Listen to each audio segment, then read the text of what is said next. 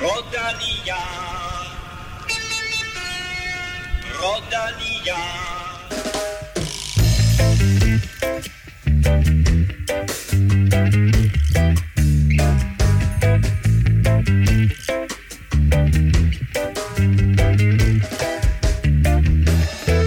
Giro d'Italia er overstået, så nu skifter vi fokus fra de italienske landeveje til de franske, hvor forberedelserne til årets Tour de France går i gang på søndag.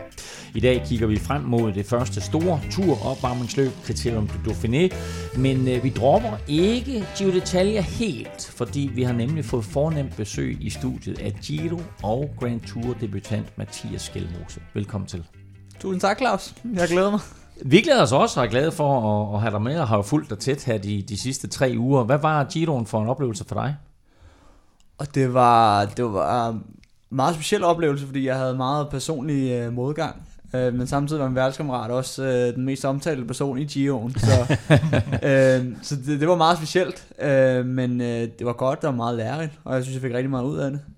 Vi vender tilbage til, til, til meget af det. Øh, du fuldførte løbet, du kørte alle 21 etaper, du sluttede enkeltstarten i Verona, og så vandt du den helt store præmie dagen efter i Verona.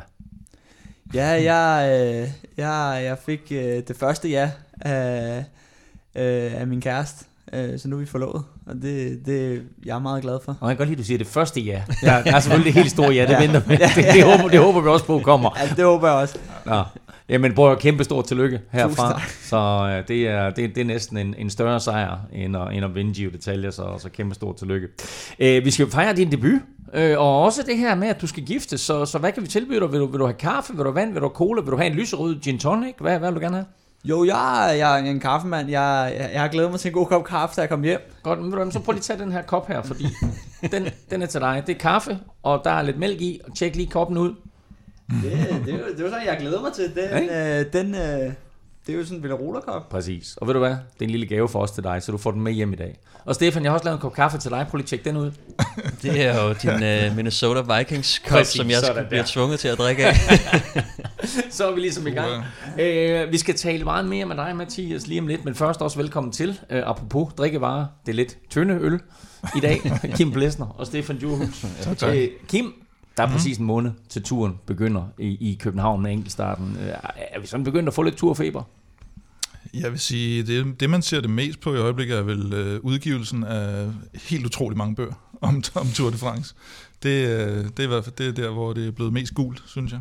Så, øh, men må ikke også, øh, når lige øh, regnvejret får lagt sig, at, øh, at vi begynder at få, få, få turfeber. Altså, jeg vil sige, regnguderne, de har en måned til at komme af med, med alt det her, de nu skal af med, fordi lad os Giv det en tid. Lad os, lad os, ja, lad os, lad os sige det. Lad os håbe, det, det bliver noget bedre vejr. Øh, Stefan, til gengæld godt være i Frankrig, og også en stor dansk sejr til Jakob Fuglsang. Ja, det var ganske imponerende. Altså, øh, jeg synes, det der var... øh, Det der, det jeg blev sådan rimelig oprørt over i starten, var, at jeg, jeg ser det her franske bjergløb, øh, Mercantour Alpes Maritimes, som er et nyt øh, 1-1-løb i Frankrig, øh, med, med meget, meget bjergrigt. Og øh, så ser jeg, at der sidder en 14-mandsgruppe i finalen, og Chris Froome sidder der. Og vi har jo ikke set ham øh, præstere noget som helst i tre år, og det var faktisk hans første øh, top 20 i tre år. Øh, og det, det var jeg sådan ret imponeret over, sådan op til Tour de France, at man lige pludselig ser Chris Froome. Øh, han falder så fra øh, på, på det sidste bjerg, og så øh, kan man bare se Jakob Fuglsang, der sidder øh, med stjerneben og, øh, og angriber, øh, og ender så med at køre solo hjem, og, og for at gøre det endnu bedre, så, øh, så blev hans holdkammerat Michael Woods øh, nummer, nummer to i løbet foran, øh, hvad hedder han, øh, David Gody, som, øh, som blev tre. Så der var alligevel et par okay stjerner med i, i løbet, så, så Jakob Fuglsang får det vist, at, øh, at formen er der her forud for Tour de France. Bestemt, vi skal tale mere Fuglsang, vi skal også øh, selvfølgelig høre mere fra Skelmose, vi skal tale Dauphiné, og så kan du også høre fra fotografen Niels Meilvang, der har udgivet sin uh, Tour de France fotobog, og den kan du faktisk vinde en kopi af senere, ligesom du naturligvis kan vinde en Veloropa Cup. Vi skal også quizze, og så selvfølgelig uh, stor tak til alle jer, der har støttet på tier.dk, uden jer ingen podcast, og velkommen til Martin, familien Rubæk, Christian og Kipsgaard. Hold da op. Måske er det Ole. Fra Kai Andrea. Ja, fra Kai Andrea. hold det ved de to unge drenge der. Ja, det Shubidua. Shubidua, Ole, Ole noget Kipsgaard var også med i Shubidua og sådan lidt. Men det er ikke sikkert, det er ham. Men det er i hvert fald en Kipsgaard, der har, der har meldt sig til. Han er ikke Så stor på velkommen til jer, og tak til alle jer, der har støttet i lang tid. Øh, og når du nu lytter til den her podcast, så må du meget gerne gå ind lige og give os nogle stjerner og en anmeldelse i din podcast-app. Det hjælper os altså til at komme ud til endnu flere cykelfans i det danske land, og vi vil rigtig gerne ramme rigtig mange her op til og under Tour de France. Mit navn er Claus Elming. Du lytter til Velropa Podcast, præsenteret i samarbejde med HelloFresh og Odset. Velropa Europa Podcast præsenteres i samarbejde med Odset fra Danske Licensspil. Vi glæder os til sommer og Tour de France på dansk jord, hvor Odset er stolt sponsor af Grand Depart Danmark. Følg med på Odsets hjemmeside eller i appen. Husk, at du skal være minimum 18 år og spille med omtanke. Har du brug for hjælp til spilafhængighed, så kontakt Spillemyndighedens hjælpelinje Stop Spillet eller udluk dig via Rufus.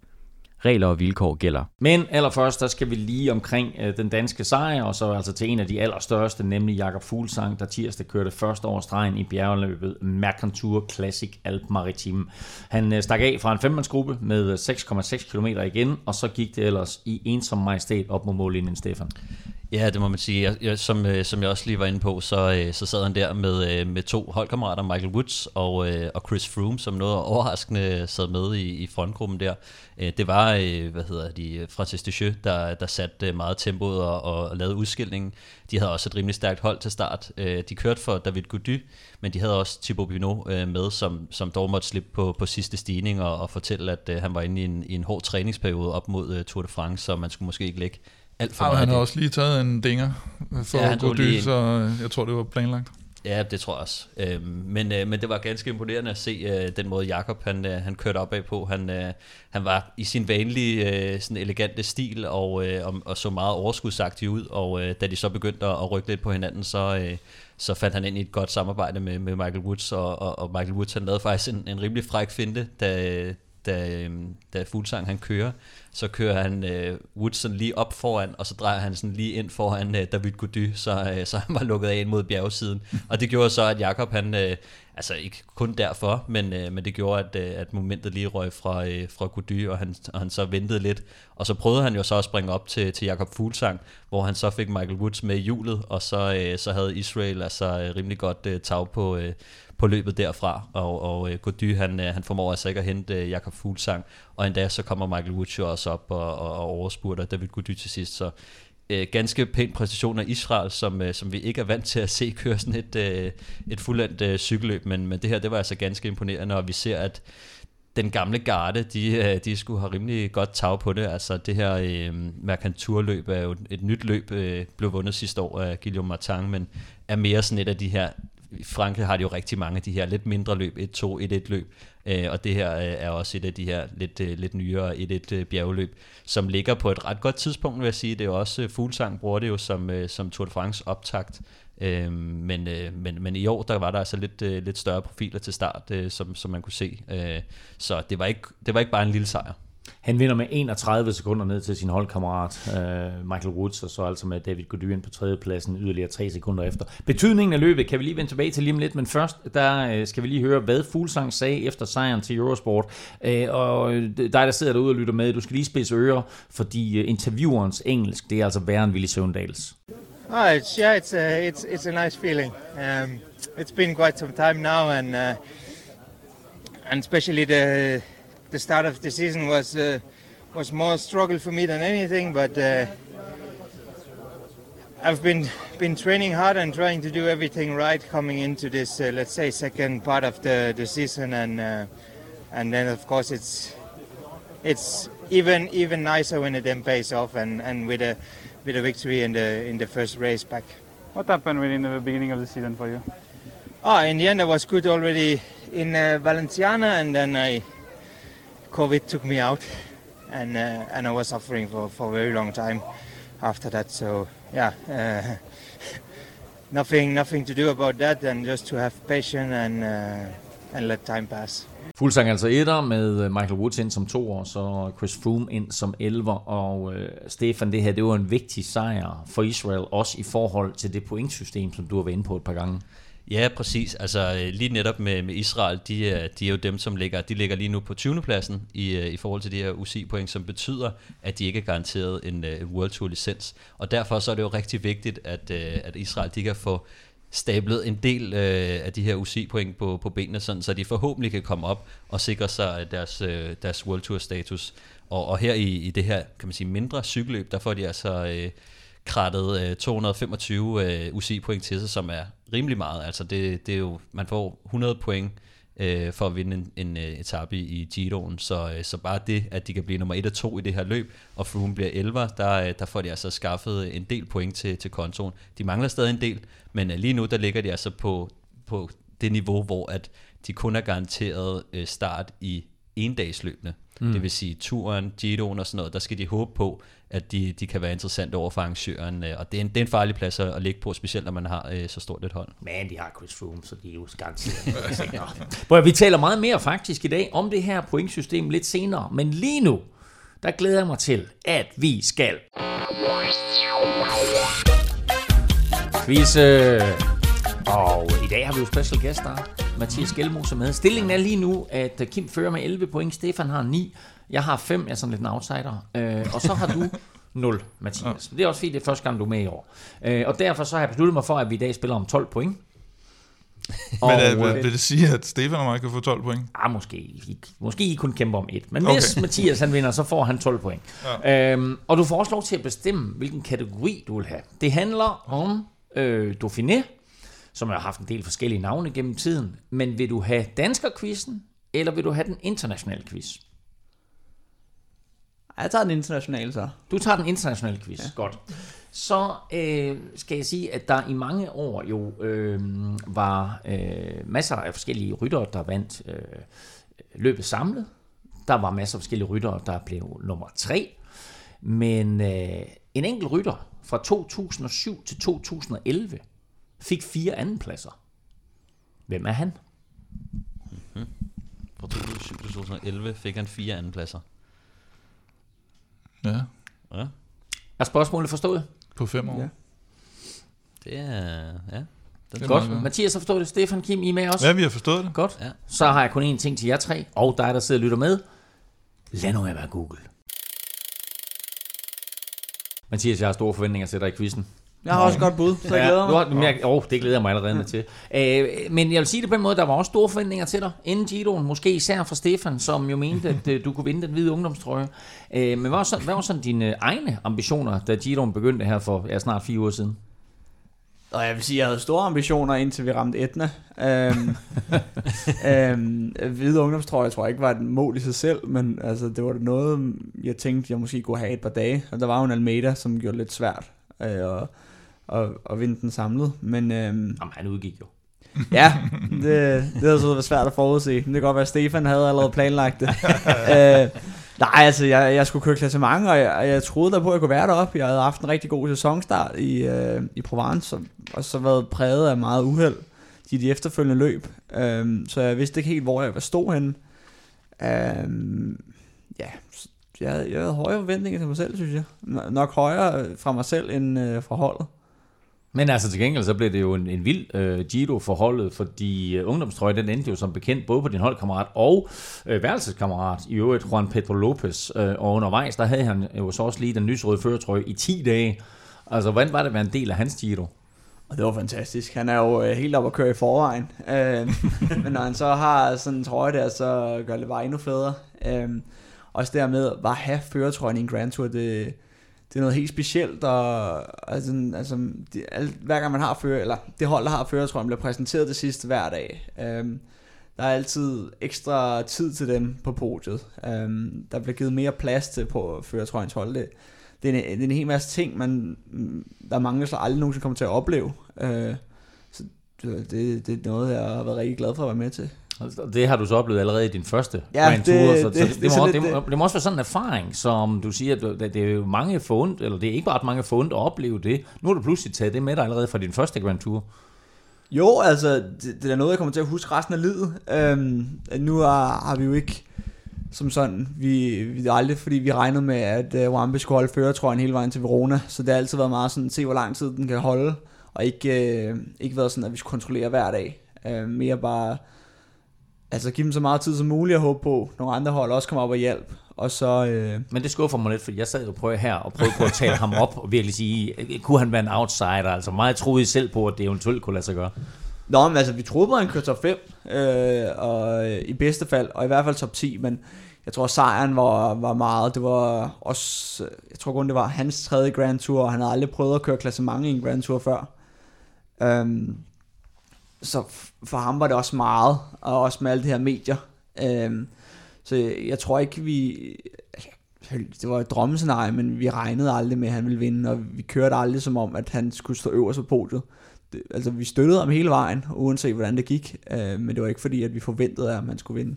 Var det, lidt, var det ikke lidt svært undervejs? Der var et par etapper, hvor I både ligger og trækker ned i feltet, og så har I Bauke, og den anden havde I Chikone op foran.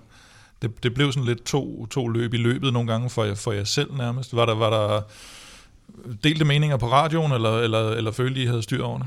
Nej, der var aldrig, øh, der var aldrig noget. Vi havde, vi havde klart mål om, at etaperne var vigtigst. Øhm, okay. Men øh, altså, vi havde en dag, da jeg var i udbrud i Napoli, øh, hvor Martana var med, der, der var lidt på skideren på et tidspunkt, så jeg blev kaldt tilbage igen for at føre. Ja, det er rigtigt. Og der, øh, der tror jeg, vi var lidt nervøse. Mm. Øhm, og så resten af tiden havde vi rimelig godt styr på det. Der kom ikke rigtig nogen farlige med, og så kunne, havde dem foran et godt alibi for at bare sidde på dæk. Mm. Jamen, Bauke havde bare ikke hørt det der med, at han skulle sidde på dæk, så. Nej, jeg tror, jeg tror Bauke, han... Øh, han vil gerne til stregen. Han vil gerne til stregen, og nogle, nogle gange tror jeg også, at altså, i nogle situationer kan det også være bedre at give lidt, mm. end bare at sidde på dæk hele vejen. For hvis du sidder på dæk hele tiden, så er det nok meget lille sandsynlighed for, at det er dig, der får lov til at køre det sidst. Fordi så er alle sådan, uanset hvad der sker, så er det ikke ham, der skal vinde. Um, og Bauke, han er en af de klogeste rytter, jeg kender. Så jeg mm. tror også, det er noget med det at gøre. Ja, han sad jo også med en del hollænder. Det var den der, den første bagmand vinder, ikke? Ja, med, med Dumoulin og alt det der. Ja. ja. Det var jo noget, vi talte meget, meget om. Det var, det var, altså, det var nærmest en hollænder Giro. Der var hollænder ja. med i alle udbrud. Der var masser af hollandske etappevindere. Er det sådan noget, man taler om i feltet også? Øh, nej, ikke rigtigt, men jeg, jeg så meget socialistik. Det, den, øh, den Grand Tour, tredje eller fjerde flest top 10 fra hollænder mm. i nogen som helst Grand Tour. Og det sidste var sådan tilbage i øh, 90'erne, så det, det tyder på noget godt for en cykelsport, men det er ikke noget, man sådan, sådan taler om i feltet. Sidste år var dansk år, det kan være det her, det er, det det er hollændernes år. øh, ham, øh, Juan Pedro Lopez, for lige at vende tilbage til ham, som sagt, så var du værelseskammerat med ham. Altså, øh, var det ikke også en, en øh, speciel oplevelse, at så kommer han gående ind på værelset, du, du kom jo sikkert først ind på værelset, så kom han en, en time senere, eller en halv, eller whatever, øh, iført den lyserøde førertrøje, sikkert med et kæmpe smil. Hvordan, hvordan var jeres forhold der undervejs? Det var altså fantastisk. Juan er en, øh, en pisfed fyr. Øh, det er meget sådan, der er ikke nogen stjernenykker med ham, og det, altså har en lysrød trøje, han var præcis den samme, da han mistede den igen. Øh, øh, og det, det er jo bare fantastisk, at sådan en fyr, altså. Han, han er god til ikke at stress, men han, bruger også rigtig meget tid til at tale med en masse personer, ikke? Og, og nogle gange tror jeg, han, han, han, han er lidt for sød på mange punkter, ikke? Fordi så nogle gange på rest day, så skulle han tale med så mange, at han kom ind på værelset klokken 2 om natten, i stedet for mm. at ligge og slappe af, ikke? Um, men jeg ved ikke, altså mig og Wampe havde et godt forhold før vi startede, men jeg tror da helt klart, det er blevet bedre, når man deler sådan en oplevelse tæt på hinanden. Og hvis man kigger på dig nu, altså det er jo helt tydeligt at se, at du er kommet hjem fra Diron, du står super skarpt. Hvad, hvad vejer du nu? Åh, oh, det må du ikke spørge mig om. Jeg har prøvet at lade være med at, at veje mig, øh, efter at have vejet mig 28 dage i streg. Øhm, men jeg, jeg står skarpere nogle steder, det kan jeg se på min krop og, og mine ben. Der, jeg har aldrig været så, så altså, blodårene har aldrig stået så meget ud. øhm, og det, det er jo selvom man, man synes, man æder konstant, og, og bliver fandme træt af det. Så det er jo også en af de fede ting at cykle. Altså, det er noget af det fedeste, man kan se som hvis kigger i spejlet og ser, at du er tynd, ikke? Det, det, der bliver man bare fuld af eufori. Men så skal jeg skal lige bede dig om at stikke et par fingre i ørerne nu, fordi nu skal vi nemlig tale om mad. Aftensmad. Stressende indkøb i ulvetimen. Ingen tid til et hjemmelavet måltid. Med Hello Fresh er oplevelsen anderledes. Du får enkle opskrifter og lækre retter, som hele middagsbordet elsker. Skræddersy din måltidskasse på hellofresh.dk for friskende enkelt. Så er det nu, at du skal hjælpe Velropa Podcast og gøre noget godt for dig selv. Vi er nemlig glade for, at Hello Fresh har valgt at fortsætte som partner her på podcasten, og det har de selvfølgelig, fordi rigtig mange af jer fortsat bakker op om Hello Fresh og deres super tilbud. Hello Fresh er måltidskasser med sund og varieret kost, masser af muligheder, og du kan prøve fire uger nu med en rabat på 725 kroner. Gå ind på hellofresh.dk og brug koden VELOROPA 22. Øh, I sådan et løb der, Mathias, hen over tre uger, øh, der hører man øh, nogle gange om ryttere, som nærmest mister appetitten. Hvordan havde du det undervejs? Nogle dage var bedre end andre, øh, men jeg skulle virkelig, de, de dage, hvor det var rigtig varmt og rigtig hårdt, så, så kæmper man med det. Øh, det var, vores kok var meget god til at variere maden, som kunne gøre det lidt bedre, og så øh, en af de ting, jeg gjorde meget, det var, og hvis, øh, som regel, hvis vi havde ris til aftensmad, så blev der også lavet noget rispudding til dessert. Og så, hvis man blander det lidt sammen, så, så er det lidt nemmere at få ned. Fordi så har du det søde, men du får stadig, øh, der er jo både ris i risbudring selvfølgelig, men, men også selve risene, og hvis du ligesom blander det sammen, så altså næsten en dessert, du bare spiser, det, det gør hjælp på det. Så du, du blender lige hovedret og dessert? Ja, det kan man godt blive nødt til nogle gange. Når du, øh, når du sidder der og sluger gel til dagen, så, øh, så, så, så må man godt være lidt sød ved sig selv om aftenen. Når, når jeg cykler, så kan jeg rigtig godt lide faktisk at køre på kanelsnegle. Jeg synes, jeg kommer til at køre virkelig, virkelig stærkt på Det er jo dit kanelsnegle. problem, kan man sige. Men hvad får I, hvad får I som rytter øh, til morgenmad på sådan en uh, Giro Detaljer? Um, det afhænger lidt af dagene faktisk. Altså har vi en let dag, eller øh, ja, generelt let og flat dag, så får vi havregryn og, øh, ja, og bær. Øh, som regel, der er ikke så meget spændende i det. Øh, så Er, hvad, med, hvad med pasta? Er du sådan en af ikke, dem? ikke på lette dage, nej. Fordi at det er Altså til vigtigt, morgenmad. det er Snakker du vigtigt- morgenmad nu? Ja, det, der, der er mange, der spiser pasta til morgenmad også. Ja, det, det vigtige er også at få nogle fiber, så du holder mm. maven i gang. Um, og så på de, øh, de hårdere dage, der får vi så ris og pasta. Vi har også mulighed for havregryn, men mm. der er- fiber binder meget væske. Um, så der prøver man at tage de lette muligheder, så meget lys pasta og hvide ris. Um, mm. Altså igen, det kan jeg kun sige, at jeg har hørt det her udtryk carboloade, hvor Ja. man jo simpelthen skulle fylde så meget sukker på kroppen, som man overhovedet kunne fra morgenen af. Hvordan, Ej, det er jo ikke, det, er- det er jo netop øh, pasta og ris er vel mere carboload er end det sukker, det? tænker jeg. Jamen, ja, det er fordi, når, når, nogle Det- gange, det været nogle gange, når jeg set som buffet, så har der måske været pasta, ris, og så har der været kage i den anden Du er gået der. direkte efter kagen. men Men der, er, der er jo forskellige ting også. Altså, der er jo sådan noget med, at man, altså, man skal også have nogle proteiner, ikke? Også, øh, fordi at der, der er sådan noget med, at man kan ikke, nu er jeg ikke øh, selv øh, øh, hvad hedder det, kok eller personlig træner, men der er også noget med, at man, man kan kun optage så meget øh, sukker, så man skal også have noget protein og sådan noget. Så der er også nogle gange, så er der nogen, der, øh, der spiser noget med protein, eller drikker noget med protein øh, undervejs i løbet, og det er jo bare for at få så meget energi ned som overhovedet muligt, og det er jo også derfor, det er vigtigt, at man får noget varieret kost, så man ikke går død i det, fordi at der er rigtig mange gange, hvor man sidder til et cykelløb i den der kedelige buffet, og man har bare svært ved at få øh, havregrøden ned eller et eller andet, ikke? og så er det, der er mange, der sådan, når de ikke kan få øh, så meget ned af de, af de, sådan, øh, de, de tungere ting, så, øh, så, så bliver man bare nødt til at, at hoppe på pastaen, men der er mange af de udenlandske rytter, jeg tror meget, det er sådan noget franskmænd, og det er sådan lidt en anden kultur, men der, der er mange af dem, der spiser pasta til morgenmad. Øh, men jeg synes, det er lidt sjovt på, øh, for, for Mathias og, og på Trek, at de, og du har også en kostplan, ikke? Jo, og øh, vi, øh, det er så et valgfrit, om du vil eller ej, men vi har arbejdet med en nutritionist på holdet, som så dagligt lavede en kostplan på, hvad jeg skulle spise, altså samarbejde med kokken, ligesom fik at vide, hvad han lavede. Mm. Øhm, og så øh, ud fra det, så øh, havde jeg en app, hvor der stod, hvor mange gram jeg skulle have hver ting, og så kunne jeg selvfølgelig altid spise mere eller mindre, alt efter det. Mm. Øh, men det hjælper selvfølgelig også på det, fordi så har du en idé om det, og så er det meget ligesom, altså sådan, du ved ikke rigtigt, om du er mæt eller ej, men du ved Ja. ligesom, hvor meget du skal have. Så Ja. hvis du sådan ikke er sikker på det, så kan du altid spise noget mere, og så er du ligesom sikker på, at du har fået det, du skal få eller have, uden at du sådan overspiser. Mm. Det, er, det er også et stort problem for nogen. Øh, Nogle, de tager, de tager faktisk kilo på i sådan noget her, fordi de bare, øh, som Claus sagde, bare tror, de skal carboload hele tiden. Mm. Og så hvis du bare carboloader på en dag, at vi havde 6. etape, der, der havde ja, under 100 i gennemsnitspuls. Og Men det der var er, ikke- hvor de kørte 36 eller sådan noget. Ja, det var, det var mest forfærdeligt, sådan 200 km modvind. Øhm, Ja. øh, og der har du ikke behov for at spise så meget, så spiser du ekstra, så tager du det også på mm. lige pludselig, og det, det straffer dig så i den anden ende, når du skal køre opad. Øh, så det er, det er et større emne, end man lige regner med. Det, det, det, det, det er mit problem der. Ja. Jamen, det er sjovt, at når du sidder og fortæller om det her. Jeg kommer jo til at tænke på sådan... Din tid på Der, CSC. nej, nej, nej. Det gør jeg også. Bare rolig.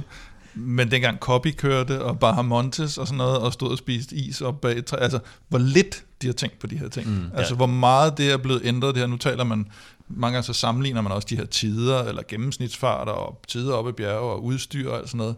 Men netop sådan et område som kosten, altså hvor, hvor systematiseret det er blevet i forhold til, ja bare for 15-20 år siden, mm. hvor det også bare var sådan noget, ja, så er det jo så spiser du enten bøf eller pasta, eller whatever. Men, og det er også det, der gør, altså det er jo selvfølgelig en af de ting, der gør, at man kan køre lidt hurtigere, fordi man er blevet så klogere på det område mm. i forhold til, hvad skal man have, hvad skal man ikke have, hvad er godt og så videre. Øh, der var også, der var også en anden ting, hvor jeg tænkte, sådan, du, øh, du sagde også lige inden vi gik på, at øh, du var på vægten hver dag undervejs, og det er jo også en af de ting for at både holde øje med det, men jeg tænker, at det er vel også en ting med væskebalancen, er det ikke det?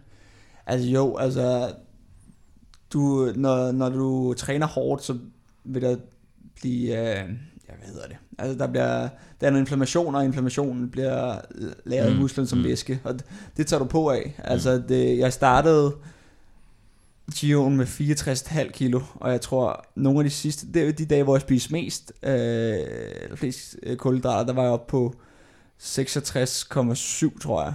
Ja. Og det er ikke fordi, jeg har taget på. Øh, jeg, jeg står skarpere, end jeg nogensinde har gjort. Det er ren væske, mm. Øh, mm. som er opladet i kroppen. Og selvom det lyder voldsomt med to kilo, så to kilo, det kan du meget hurtigt tabe, når du bare starter med at cykle den første time, der vil du mm. svede rigtig meget, og skal også øh, med al sandsynlighed af for at tisse, og det ryger rigtig hurtigt der, men det er noget, der oplager sig mm. rigtig hurtigt, og det er det, det, det, man ser, når man tæller væk gains. Det er noget af det, som man hader som cykelrytter, det er at få væske i kroppen, specielt på sådan noget som flyveture også. Altså mm. det er sådan noget, som, hvor det, det er kendt, at man får noget væske i kroppen, og man føler sig oppustet og lidt langsom og sådan noget, men når man lige får, får gang i kroppen, så, øh, så, så, så går det langsomt væk. Jeg kan huske under en Tour de France, der tog jeg ud og lavede et tv-indslag om øh, øh, de her øh, hjælpere, som står med muleposerne. Øh, og der var jeg faktisk overrasket over at finde ud af, hvor stor forskel der var på, hvad de forskellige de har i muleposerne. Er, er du med til at planlægge der, hvad der skal være i? Altså, jeg har ikke så meget at sige. Det er mest de, de lidt større rytter som Bauke og Ciccone og Sawampe, i og med at han var i føretrøjen. Øh, men ja, altså jeg ved, øh, Ineos, de står næsten aldrig med dunke. De står øh, for eksempel kun med muleposer, hvor der er dunke i. Øh, og det, det er jo en af de ting, de får mange andre, fordi at så er der ikke så mange, der skal, der skal behøve de ikke gå ned og hente dunk, i og med, at der kan være 3-4 dunke i sådan en mulepose der. Øh, og så også, tror jeg, der er meget forskellige af mange hold, de har meget nye produkter i nutrition, som er meget specielle kulhydratblandinger, og, og mange hold er stadig lidt gammeldags med de kager og riskager og sådan noget, så jeg tror, det kommer meget an på holdene også, altså sådan, og hvem der er med i løbende, hvad de vil have. Og det er jo det, der er så genialt ved HelloFresh, fordi der kan du nemlig selv bestemme, hvad du vil have. Der er en øh, masse muligheder på HelloFresh øh, til at øh, øh, skifte ind og skifte ud, hvad du nu har lyst til at spise. Vil du have pasta den ene dag, eller vil du have ris den anden dag, eller vil du bare have salat, eller vil du have kylling eller kød. Der er masser af muligheder med uh, HelloFresh.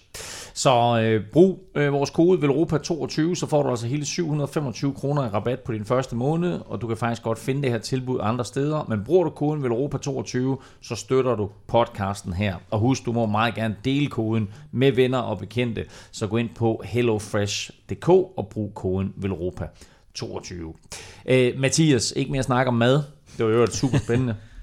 Lad os til gengæld snakke om noget andet, eller skal vi kalde en anden, som du kender rigtig godt, nemlig Remco Evenepoel. Du begyndte jo øh, at, at race mod ham allerede i juniorrækkerne, og nu er det som om, han endelig sådan er begyndt at få sit helt store gennembrud. Hvad ser du i fremtiden for ham? Jeg tror, det ser det, som alle andre gør. Uh, altså, han bliver højst sandsynligt en af verdens bedste cykelrytter mange år i fremtiden. Uh, han er der allerede. Han synes for mig, det eneste, han mangler, det er at komme der Grand Tour-resultat. Og, og det tror jeg også for mange, at, eller for ham selv også, det var rigtig sundt, at han ikke bare gik ind og fuldstændig massakrerede Giroen sidste år. Øh, men det tror jeg, at nok skal komme på et tidspunkt. Altså, det, det er noget af det hårdeste, du kan lave. Altså, nu har jeg selv lige været igennem det, og og du, det er slet ikke noget, du kan forberede dig på. Øh, det er noget, du skal igennem for at ligesom være klar til det. Øh, så jeg, jeg tror, at, at ja, giver ham et par år, så skal han nok have vundet sin første Grand Tour. Der var faktisk en ting, jeg også lidt tænkte på, fordi vi snakkede lidt om, øh, om Remco, øh, da han kørte i Tour of Norway, og de vattal, han kørte derop. Og jeg ved, at du også er en, øh, er en vatmand øh, selv. så, en vatmand. Men, øh, men han kørte, øh, en af stigningerne derop, kørte han jo øh, 6,5 watt per kilo i 30 minutter, tror jeg det var. Alt blev udregnet til. Det, det blev ikke udregnet til. Nej, det, det er jo også det. Altså, at det, det er ikke hans egne tal øh, fra, fra cykelcomputeren, men det er nogen, der, der sidder udregnet, så der er selvfølgelig nogle faktorer, som man ikke helt har med. Det kan være øh, hvad hedder det, luftfugtighed og øh, vind og sådan nogle øh, faktorer, men, men i den boldgade, hvad, hvad, hvad tænker du? Altså, fordi jeg ved, at du kører rigtig mange watt per kilo også selv. Er det sådan, øh, kan du lave øh, sådan noget i, i den præstation også på dine gode dage? Nu kan jeg ikke huske, hvor lang tid han gjorde det, men... Øh, Jeg tror, det var en halv time, Ja. han kørte. Øh, men altså, det, det tror jeg ikke. Altså, det Remco gjorde, og den måde, han gjorde det på, det, det, det er der ikke særlig mange, der kan. Nej. Og, og øh, nu, når jeg siger, det udregnet, så kan det både betyde, at han har kørt mindre, og reelt faktisk også betyde, at han har kørt mere. Mm. Øhm, øh, øh, altså, når du ser på det, han har gjort, og den fart, han har kørt, og de her VRM, han har kørt, som er mm. nok det vigtigste at kigge på, så det er fuldstændig absurd. Altså nu er det jo ikke, øh, fordi de har haft 10 bjerge inden, men jeg kunne forstå, at der var blevet kørt noget sidevind inden også, så der har også Mm. været en relativt hård optag til det. Um, altså det er jo sådan noget, du skal vise øh, for at være en god øh, Grand Tour, at du skulle kunne efter det sidste bjerg, er det Ja. vigtigste, ikke? Uh, så tror jeg, ja, altså jeg, jeg er ikke i nærheden af det der, og jeg er måske hintlig på 20. etape, lavet noget af det samme. Ja, præcis. Øh, øh, men jeg tror ikke, der er særlig mange i verden, der kunne hænge på ham. Tror du, det er niveauet, man skal op på, hvis man skal vinde? Nu, nu er det også tageligt at spørge dig, om du kunne gøre det, fordi han vandt overlegent øh, Mm. den etape. Så, øh, så, men jeg mener, sådan, tror du, at det er det generelle topniveau i, øh, i professionel cykling? Øh, jeg vil ikke sige generelt topniveau. Nu Remco er meget speciel. Um, og nogle af de ting, han laver, det, det er der ikke nogen andre, der gør. Selv de bedste. Altså du har set Froome og, og Pogacar. Altså selv Pogacar laver ikke det der. Mm. Um, og jeg tror også, at um, Remco han gør det på en måde, hvor han også viser sig selv meget mere, end hvad der er smart at gøre. Mm. Altså, han kunne sagtens vente længere, og stadig vinde løbet, og være Ja. sikker på det. Han gør det for front. Ja, nogle gange så ligesom, at man skal ligesom vise det lidt ekstra meget, ligesom i Liège. Ja. Der var ikke nogen grund til at køre så tidligt, men det Ja, gjorde han alligevel, fordi han, mm. han vidste, han kunne, ikke? Ja. Um, men ja, altså for at være med op i, de, i hvert fald de ugelange etabløb, så skal Mm. du være sådan der. Ja. Um, nu ser vi en som Nibali, og han har også kørt på hold med at blive fire i Giroen. Og jeg ved, han har aldrig været i nærheden af sådan nogle numre, men han kan bare præstere det lige under tre uger i streg, og Mm. det er der ikke særlig mange, der kan. Ja. Um, Hvad med de her spekulationer er det jo nok med, at kunne Quickstep finde på at tage ham med til turen? Altså alligevel, selvom det er planlagt fuldstændig, eller hvis de gør det, hvad, hvad vil du så synes, det var smart eller, eller usmart? Uh, et, jeg tror ikke, de gør det, efter de så, hvad der skete i Giroen mm. sidste år. Mm. Uh, og det virker heller ikke som om, den forberedelse, han har lavet, at til at skulle køre turen. Han har kørt rigtig mange cykelløb op til. Um, så jeg tror, det vil være for hårdt for ham. Og så, ja, jeg, jeg tror personligt ikke, det vil være smart. Men igen, det, det er Remco, som, så han kan lige så godt lave et øh, overraskelse. Man tager ikke helt udelukke det, vel? Nej. Nu nævnte du jo lige selv uh, Jai Hindley, uh, og jeg tror, vi alle sammen var overrasket over, hvordan den der 20. etape den udviklede sig, og det endte med, at han, uh, han vandt Giro d'Italia. Hvordan, var, var, var du overrasket? Var også sådan en generel holdning i feltet. Altså, var, var man overrasket over resultatet? Jeg var overrasket, da jeg, da jeg steg ind i bussen og fik det at vide. Øh, Jeg, jeg tror også, jeg sagde til Eurosport om morgenen, at, at det, det var Carl Parsten var hjemme for ham. um, Sådan havde det også. øh, men ja, alle have dårlige dage, og jeg tror også, at, øh, at selve 20. etape, den blev bare kørt så hårdt, og det her med, at Hindley, han havde ikke været i førertrøjen på noget tidspunkt, så han havde altid haft mulighed for at køre direkte i bussen, direkte hjem, direkte til Massage, hvor Carter Pass altid den sidste uge blev nødt til at være der ekstra. Det tror jeg bare tager ekstra meget. Altså det i sidste uge. Øhm, så, jeg ved ikke, jeg havde ikke luret, altså de havde været tæt hele løbet. Lignede, at Carter Pass lige havde haft øh, overhånden, øh, med undtagelsen af Blockhouse. Øhm, men ellers så var det altid Carter Pass, der lige, altså de kom i samme gruppe, men det var Carter Pass, der lige tog spurten, og, Mm. og det, er, det, det koster også en lang, jeg ved ikke om Hindley har gjort det bevidst, men det koster jo altid lige at lave den ekstra acceleration. Jeg tror måske i sidste ende var Hindley den smarte. Endte i hvert fald med, at han, øh, han vandt øh, Giro d'Italia, altså super flot kørt af ham. Øh, du har jo selv kørt nogle meget, meget flotte, øh, nu har du lige gennemført Giro d'Italia, men du har kørt nogle meget, meget flotte, sådan ugelange etabeløb i år. Blev for eksempel tre, og du nævnte det lige kort selv også, i øh, Tour Provence øh, efter Nairo Quintana og Julian Alaphilippe. Pæn lille podie at være en del af der. Øh, hvad er sådan dine mere konkrete øh, karrieremål sådan på sigt? Og på sigt, altså jeg, jeg, jeg, jeg tror stadig på, at det, jeg kan gøre det godt i en Grand Tour. Altså jeg er ikke blevet afskrækket af at køre den først. Jeg synes, jeg har været uheldig med mange styrt.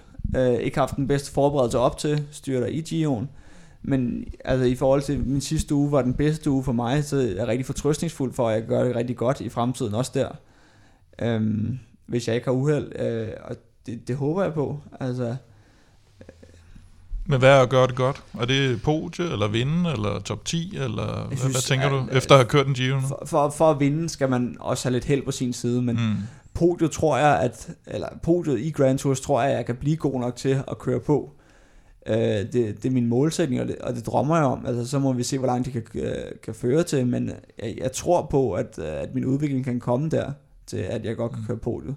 Er der nogle ting, du tænker, det skal jeg arbejde på, en enkelt start eller et eller andet? Ja, altså jeg tror, min, min største udfordring er at presset ligger på sig selv, som jeg også sagde tidligere, sådan at, at jeg gik ind med Gio'en til meget større forventninger til mig selv, end holdet rent faktisk gjorde. Det, det kan godt øh, blive for meget, øh, tror jeg. Øh, også, ja, det er med, øh, hvordan man ligger sig i feltet, og spare så mange kræfter som muligt, fordi at det er virkelig noget, der betyder noget i, i sidste ende i sådan en Grand Tour.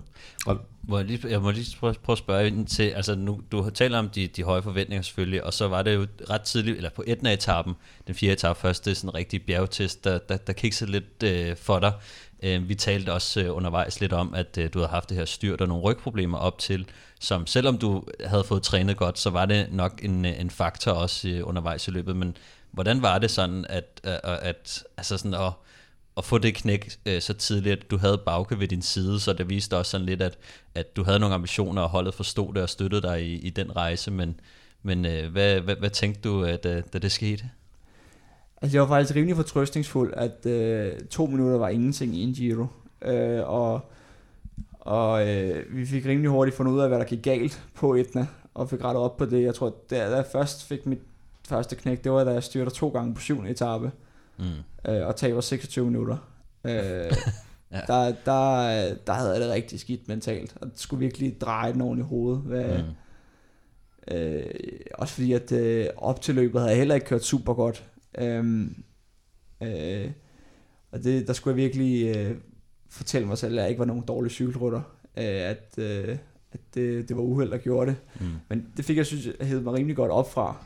Øhm, og så, tror, jeg styrte på 12 etape, der, der var meget tæt på at græde, på, på grødrende sammen. Jeg, jeg synes, at, øh, jeg, jeg tror, jeg siger til min sportsdirektør, at jeg, jeg ikke forstod, hvorfor det altid skulle være for Det var ikke min skyld, jeg styrte Nå, 12 ja, ja. Sådan, Mm. jeg forstod ikke, hvorfor det skulle være mig, fordi at, at jeg, jeg er ikke nogen dårlig cykelrytter. Og Mm. jeg synes ikke selv, jeg laver de store fejl, der gør, at, at jeg skulle styrte. Mm. Øhm, og hver gang du styrter, så tager det bare noget energi. Ikke? Men kunne du Øhm, mærke den hektik, som vi nogle gange taler om, der er i en Grand Tour frem for andre løb? De første 10 dage vil jeg sige ja. Øhm, I hvert fald øhm, i, øh, i Ungarn især, og i, på sprinteretaperne. Det er meget sådan, øh, i normale løb, der er det, der, der er positionskampen vigtig, men i en Grand Tour, der kan du meget hurtigt, altså der bliver vejen bare lukket med 50 km til mål, og så bliver du ikke rykket i den position. I de, på første etape, der blev der holdt bred front de sidste 50 km, og sad du der ikke, så sad du ikke i position til stigningen vi kørte til mål. Det, det synes jeg, det var meget overrasket over, fordi at, altså hvis du ikke var klar på det der, så var du på skideren. Altså nu havde jeg øh, Edward Toynes og Otto Vergale til at køre for mig, der kender spillet, også fra klassikerne, men altså sådan en som Gicone, han sad der bagerst de sidste 40 km, fordi at øh, han var ikke frem på det tidspunkt, der skulle være frem, og du kunne bare ikke gøre noget, fordi der var bare spærret. Det, det, det, det var jeg virkelig overrasket over. Men der ved jeg, at du og Kim I jo joket lidt med hinanden uh, inden uh, Giroen omkring, Nå. at Chico, Chicone, han, uh, han mere skulle gå efter etappesejren end, end, end klassement, uh, og det endte jo også med at, at, at gå på den måde. Ja, altså, jeg, øh, jeg ved ikke, hvad der skete på Blockhouse-etappen. Han, han havde en meget dårlig dag, øh, og jeg ved ikke, om det var hovedet, der eksploderede, eller, eller, eller hvad det var, men, øh, men det, var hårdt. Han var ellers godt kørende, og han så godt ud, synes jeg selv. Øh, så, så det er ærgerligt, han sprang. Men var det også mærkeligt for ham måske, at uh, føretrøjen sad på en holdkammerat? Det tror jeg, altså, det, ikke hvad han gav, gav udtryk for. Uh, han, han, ham og Wamba er rigtig, rigtig gode venner, og, og de er meget, uh, de, den ene er italiener, den anden er spanioler, så meget sådan på bølgelængde. Øhm, så det, det, det tror jeg ikke. Jeg tror, han var rigtig glad på hans vejen. Ja, det hvad han gav udtryk for. Øh, og nu, jeg så feltet og skrev et eller andet med, at han surmulede hele tiden. Øh, og efter han stod med at surmule, der vandt han. Det, det, det, det kunne jeg ikke rigtig genkende til, fordi altså selv da han, øh, han tabte klassementet, der, der var han super glad på Wampes vejen. Altså så... Mm så, ja, men han er vel sådan lidt en speciel type, når man, eller hvis du ser ham i udbrud, og ja. så sidder han og snakker med folk, og han sidder sådan lidt, og han kører sådan lidt øh, elevatorkørsel eller elastikkørsel, og så er der nogen, der går lidt op og siger noget til, var det Van der Pol, der lige var op og sige noget til ham på en etage, og siger, hey, altså når du kører sådan her, så kommer vi ikke øh, så kommer vi altså ikke videre. Så, så får du ikke os med over i hvert fald. Øh, han, han minder sådan lidt om en, en mellemting mellem øh, Thomas Vegler og Alain Philippe nogle gange på, på cyklen. Jamen jeg tror, når han, når han har gode dage, ja. så, så, øh, så er det helt perfekt for ham. Øhm, ja. Og det, øh, han, han kan det hele, og det hele spiller, men hvis han har en lille smule dårlig dag, og der er nogen, der, jeg kunne allerede på Blockhouse-etappen, der, altså generelt i hele Giroen, der var motorcyklerne ekstremt tæt på feltet. Mm. Øh, og det, dem, der har prøvet det, Stefan, det, de, de, de ved ligesom, at hvis du ikke sidder lige på hjulet motorcyklen, så er det rigtig træls at sidde nede bagved. Eller mm. også bare i, i 10. 20. position. Mm. Øhm, og der gik, der gik han meget amok på en motorcykel på et tidspunkt. Mm. Øhm, og det tror jeg, at han vidste, at han, han havde en dårlig dag, og sådan, når sådan noget sker, så, øh, så kan han godt brænde lidt sammen oven i hovedet, tror jeg. Og det er måske det, der gør, at han, han måske aldrig bliver den der top klassementsrytter, at han måske skal satse på de her smukke øh, enkelte etaper, hvor han jo kan vinde stort, som han har vist. Ja, altså jeg tror, han, han vil rigtig gerne vise, at han kan, og han tror på mm. sig selv, og han er faktisk også blevet bedre. I den her Giro var, var det helt anderledes, end hvad det har været i andre Grand Tour, det, det skal lige siges. Øh, men altså, ja, jeg, øh, jeg ved ikke, hvad jeg siger. Jeg, tror, han er rigtig god til en løb, fordi at der skal han ikke stress for meget over tingene. Ja. Og der kan han ligesom gøre det, fokusere på én ting, og så er det ligesom done, når det er done. Ja. Øh, hvor i tre uger kan det godt blive rigtig langt. Øh, men altså, jeg synes heller ikke, det er en skam, fordi at nej, nej, der, er rigtig bare, mange, rigtig mange rytter, der altså sådan i en uge, eller ja, i en løb er rigtig gode, ikke? og så når det kommer til tre uger, så bryder de sammen. Jo, men Bauke har jo selv, så jeg sagde det også, at nu kører han bare efter etapper. Ja, Fordi han præcis. tidligere kørte han efter klassement, ja. så har han opgivet den, nu kører han efter etapper, og det er, jo, det er jo fint at finde ud af det, jo før jo bedre, ja, ja. at det er virkelig noget, ja, det, man jeg tror også, altså for sådan en som Bauke, eller sådan, han kunne godt gøre det rigtig godt i klassementet, men det, det skal også være sjovt. Altså, og jeg tror, sådan tre uger, hvor alt er i fokus, og du kan aldrig lave fejl, mm. det, er, altså, det er mentalt trættende. Øh, og så gå i udbrud en gang imellem, og så de dage skal lige hjælpe en holdkammerat, eller behøver ikke at stresse med at sidde fremme, når det er sprinteretaper og sådan noget. Det, det, det tror jeg meget mere af hans stil, og det, det kan jeg egentlig godt forstå. Altså nu prøvede jeg det jo selv med at være med fremme de første syv etaper, mm. og lige så snart man bliver givet fri, det, der, altså, det er et helt andet løb, ja. fordi at sidder du fremme, fedt, sidder du ikke fremme, og fuck det, vi prøver igen i morgen, ikke? Det må være en lettelse på en eller anden måde, ikke? Jo, jo, helt vildt. Ja. Altså, du, du, du, du, øh, du kører som en helt anden rytter, fordi at mm så kan du godt øh, sidde nede bag og tænke sådan, okay, altså det er jo meget federe hernede. Altså, det er også, nede ved Simon Yates. ja, men der er, meget, der er meget større risiko, men altså, ja, ja. Det, der er meget mindre stress, og du er ikke nervøs hele tiden, og det, det er faktisk super, super rart, at du bare kan komme til mål. og fordi nogle dage, så er du mere træt oven i hovedet, end du er i, i kroppen. Ikke? Ja, ja. Ja.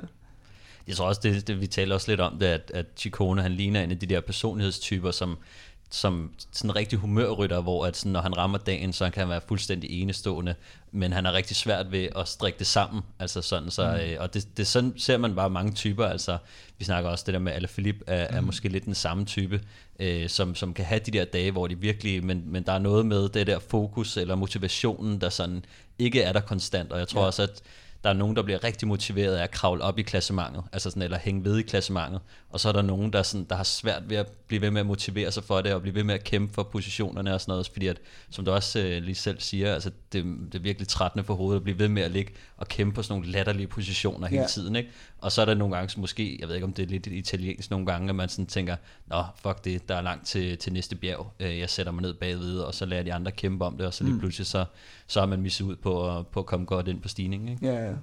Nu gik det måske ikke helt så godt for dig i Giroen, som du havde håbet på, men øh, hvad er sådan din, øh, du kommer godt ud af Giroen, siger du også selv. Hvad er sådan din øh, mål her for, for resten af sæsonen? Altså lige nu, der jeg skal køre Vang 2 Classic og, øh, og Route d'Occitanie her om to års tid. Der, der håber jeg på at gøre det rigtig godt. Altså ligesom, jeg kommer godt ud af Giron, og, og det er et lidt mindre løb, så jeg håber, jeg kan, kan, kan give mig selv noget motivation igen. Altså jeg er motiveret, men ligesom bekræfte over for mig selv, at jeg er faktisk ikke nogen dårlig rytter. Uh, og så er der DM, som har en rigtig hård omgang til sidst, og Mads er rigtig godt kørende ud, og, og Kamp han er også rigtig godt kørende. Uh, så jeg håber, at vi alle sammen uh, kan gøre det godt der. Um, er det, er, der er mange, der siger, at efter VM-trøjen, der er Dannebrogs-trøjen den fedeste trøje at køre rundt i. Er, er det sådan en drøm for dig også? Jeg vil enormt gerne køre i Dannebro. Jeg tror, at det, det er lige til den svære side for mig, i og med, at jeg, jeg primært er, er god til at køre opad i forhold til mange andre danskere. Og der nok aldrig bliver et bjergløb. Altså, så skal det være noget af ligesom... Øh, at, at nu vil jeg sige Lander, men han er jo, det var Lander vandt. Det var en super hård rute med, men Lander han er ikke bjergrytter. Øh, øh, da det var ude, det, den bakke i Hamel, nu kan jeg ikke huske, hvad den hedder. Pøtmølle. Pøtmølle, lige præcis. Ja. Øhm, men ja, altså det er en drøm. Jeg vil gerne køre i Dannebro, og det ligesom også noget, at det den eneste sådan måde, du gør lidt speciel i cykelsporten, der er vi ligesom ved at have en national eller en uh, international mesterskabstrøje. Eller en lyserød, eller en gul. Ja, på den måde også. Men jeg tror også med, med, med danskerne, altså med så mange danskere er gode i øjeblikket, så er det også en trøje, der har rigtig meget værdi, tror jeg, sådan øh, lige i øjeblikket. Ikke? Ja. Nå, man kan også se, hvor mange der har kæmpet om og, og aldrig får den, ikke? Altså Rolf Sørensen for eksempel kørte jo aldrig rundt mm. i, i, i den danske trøje, vel? Så øh, Mads Wirtz til gengæld meget, meget stolt over at køre rundt i den nu.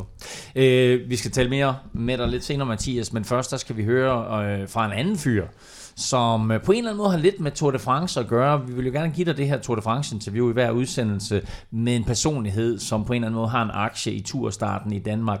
Og i dag der skal du høre fra en fyr, der hedder Niels Meilvang. Og Niels er faktisk en person, som du ikke er klar over, du kender. Øh, men du har med garanti set flere af hans ikoniske billeder fra turen, som for eksempel Bjarnes kys til Danmark eller Slægtbrødrenes blæksprutarme. Øh, Nils har udgivet en bog med sine Tour de France-billeder, øh, som vi faktisk lidt senere trækker den første vinder af. Men her først lige min snak med den mand, der har fotograferet ikke færre end 20 Tour de France. Velkommen til Europa Podcast, Niels Meilmann. Jo, tak. Og øh, stort tillykke med din, nu har jeg kaldt det en billedbog et par gange, men lad os bare kalde det en fotobog. Jo, øh, tak skal du have. Jeg synes, den er blevet rigtig flot. Jeg er meget stolt af den. Det kan jeg godt forstå. Hvor, altså, hvor mange billeder er med i den alt i alt? Der er cirka 150.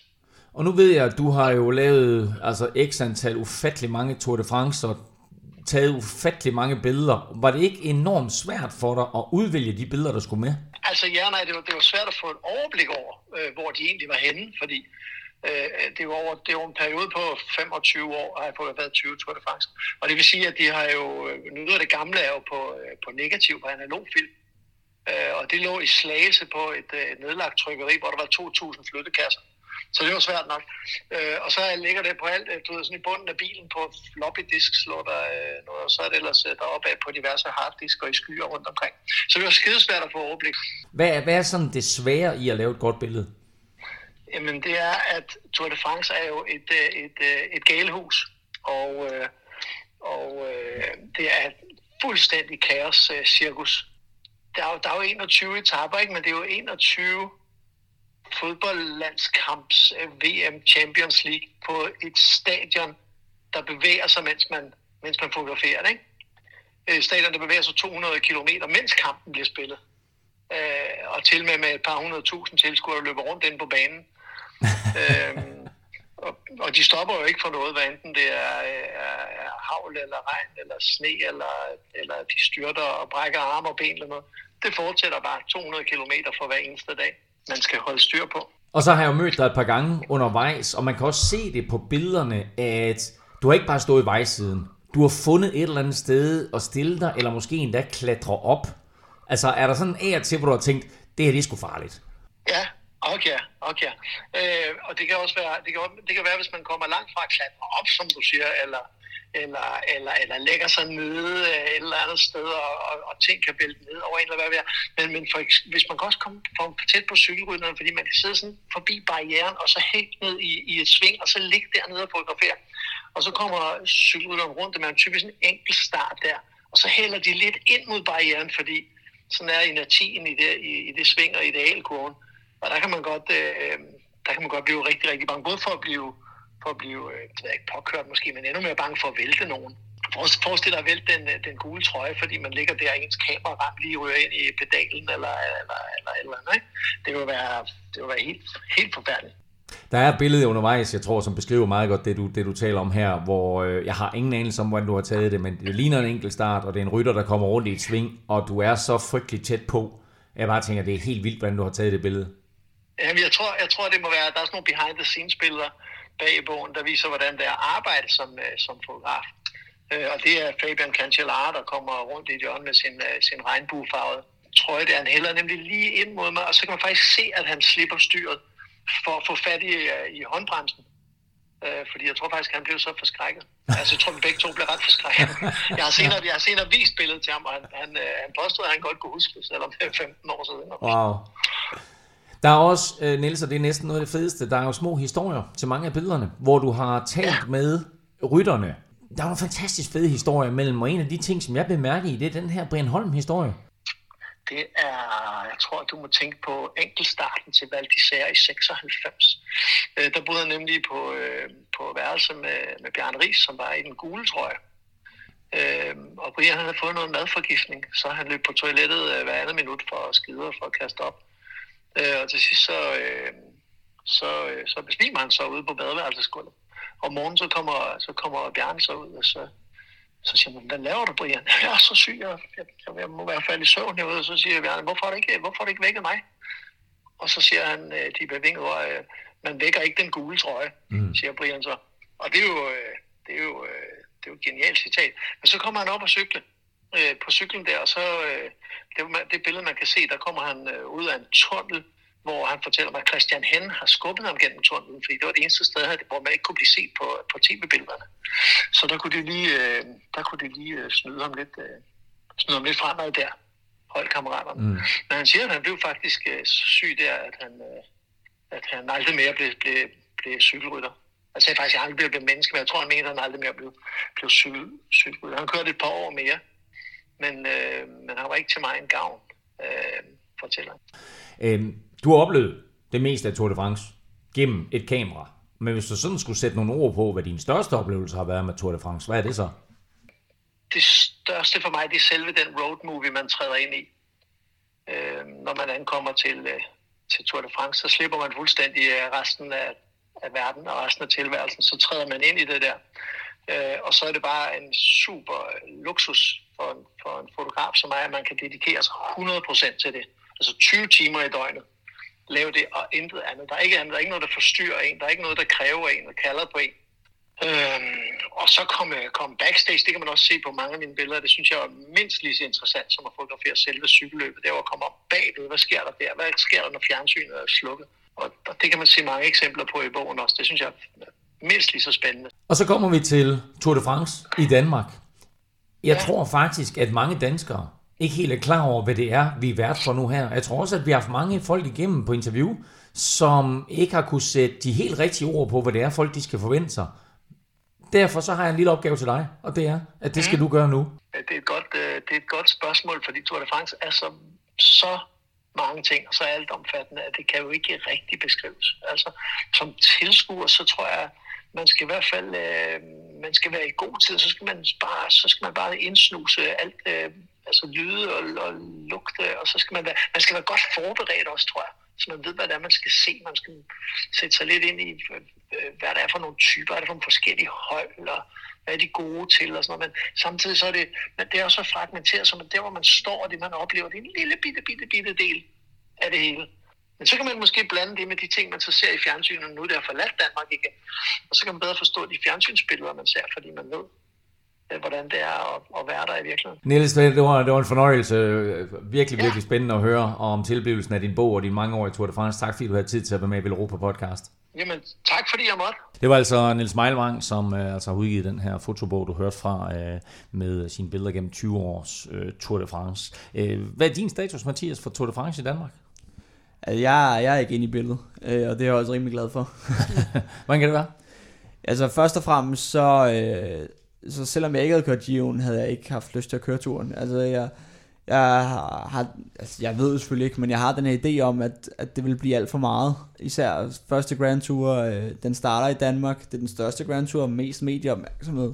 Og i og med, at den starter i Danmark, og så vil det nok også være mest opmærksomhed på, dan- eller meget opmærksomhed i hvert fald på danske ryttere. Og det tror jeg vil, vil ligesom et ødelægge oplevelse, men også blive øh, for overvældende, ligesom at starte med, og det, det vil ligesom ødelægge øh, den første Grand Tour. Er der, Men- også noget, undskyld, er der også noget i forhold til, at du er bjergrytter og klassementsrytter, og så alt det der fokus, at man er sådan lidt, man har måske lidt respekt for opgaven, og, og det er sådan svært at kaste sig ind i det aller, aller sværeste til at starte med. Åh, det, det, det ved jeg ikke. Altså, jeg tror bare, at for mig, altså det, det kunne have været hvilken som helst anden Grand Tour, men jeg tror også, bare det der med, at det starter i Danmark, det vil bare blive for meget. Altså, jeg kan normalt ikke lide opmærksomheden generelt. um, og så det der med at få det ekstra meget, altså det, det virkelig, det, det vil ikke være mig, og jeg, jeg, jeg, vil ikke, øh, jeg vil ikke kunne lide det, og jeg synes, det vil være ubehageligt, tror jeg næsten. Så du, du kører ikke cykelløb for, at andre skal kigge på dig, eller skal kunne lide dig? Du kører det for, øh, altså helt for din egen skyld? Øh, Jeg er fuldstændig ligeglad, ja. altså hvad andre Nå, siger. jamen altså. Altså, jeg, jeg kører cykelløb, fordi jeg godt kan lide at køre cykelløb, og fordi jeg godt kan lide at vinde. Altså, så... Mm. Mm. Øh, altså, jeg, jeg, jeg er ikke... Altså, det er ikke fordi, jeg har lyst... Altså, nu synes jeg, det er sjovt, fordi jeg kender jer. Altså, at tale den her podcast. og jeg har det også sjovt, når jeg sidder og taler her, ja. så skal jeg give nogle forklaringer en gang imellem, men jeg sidder også og griner.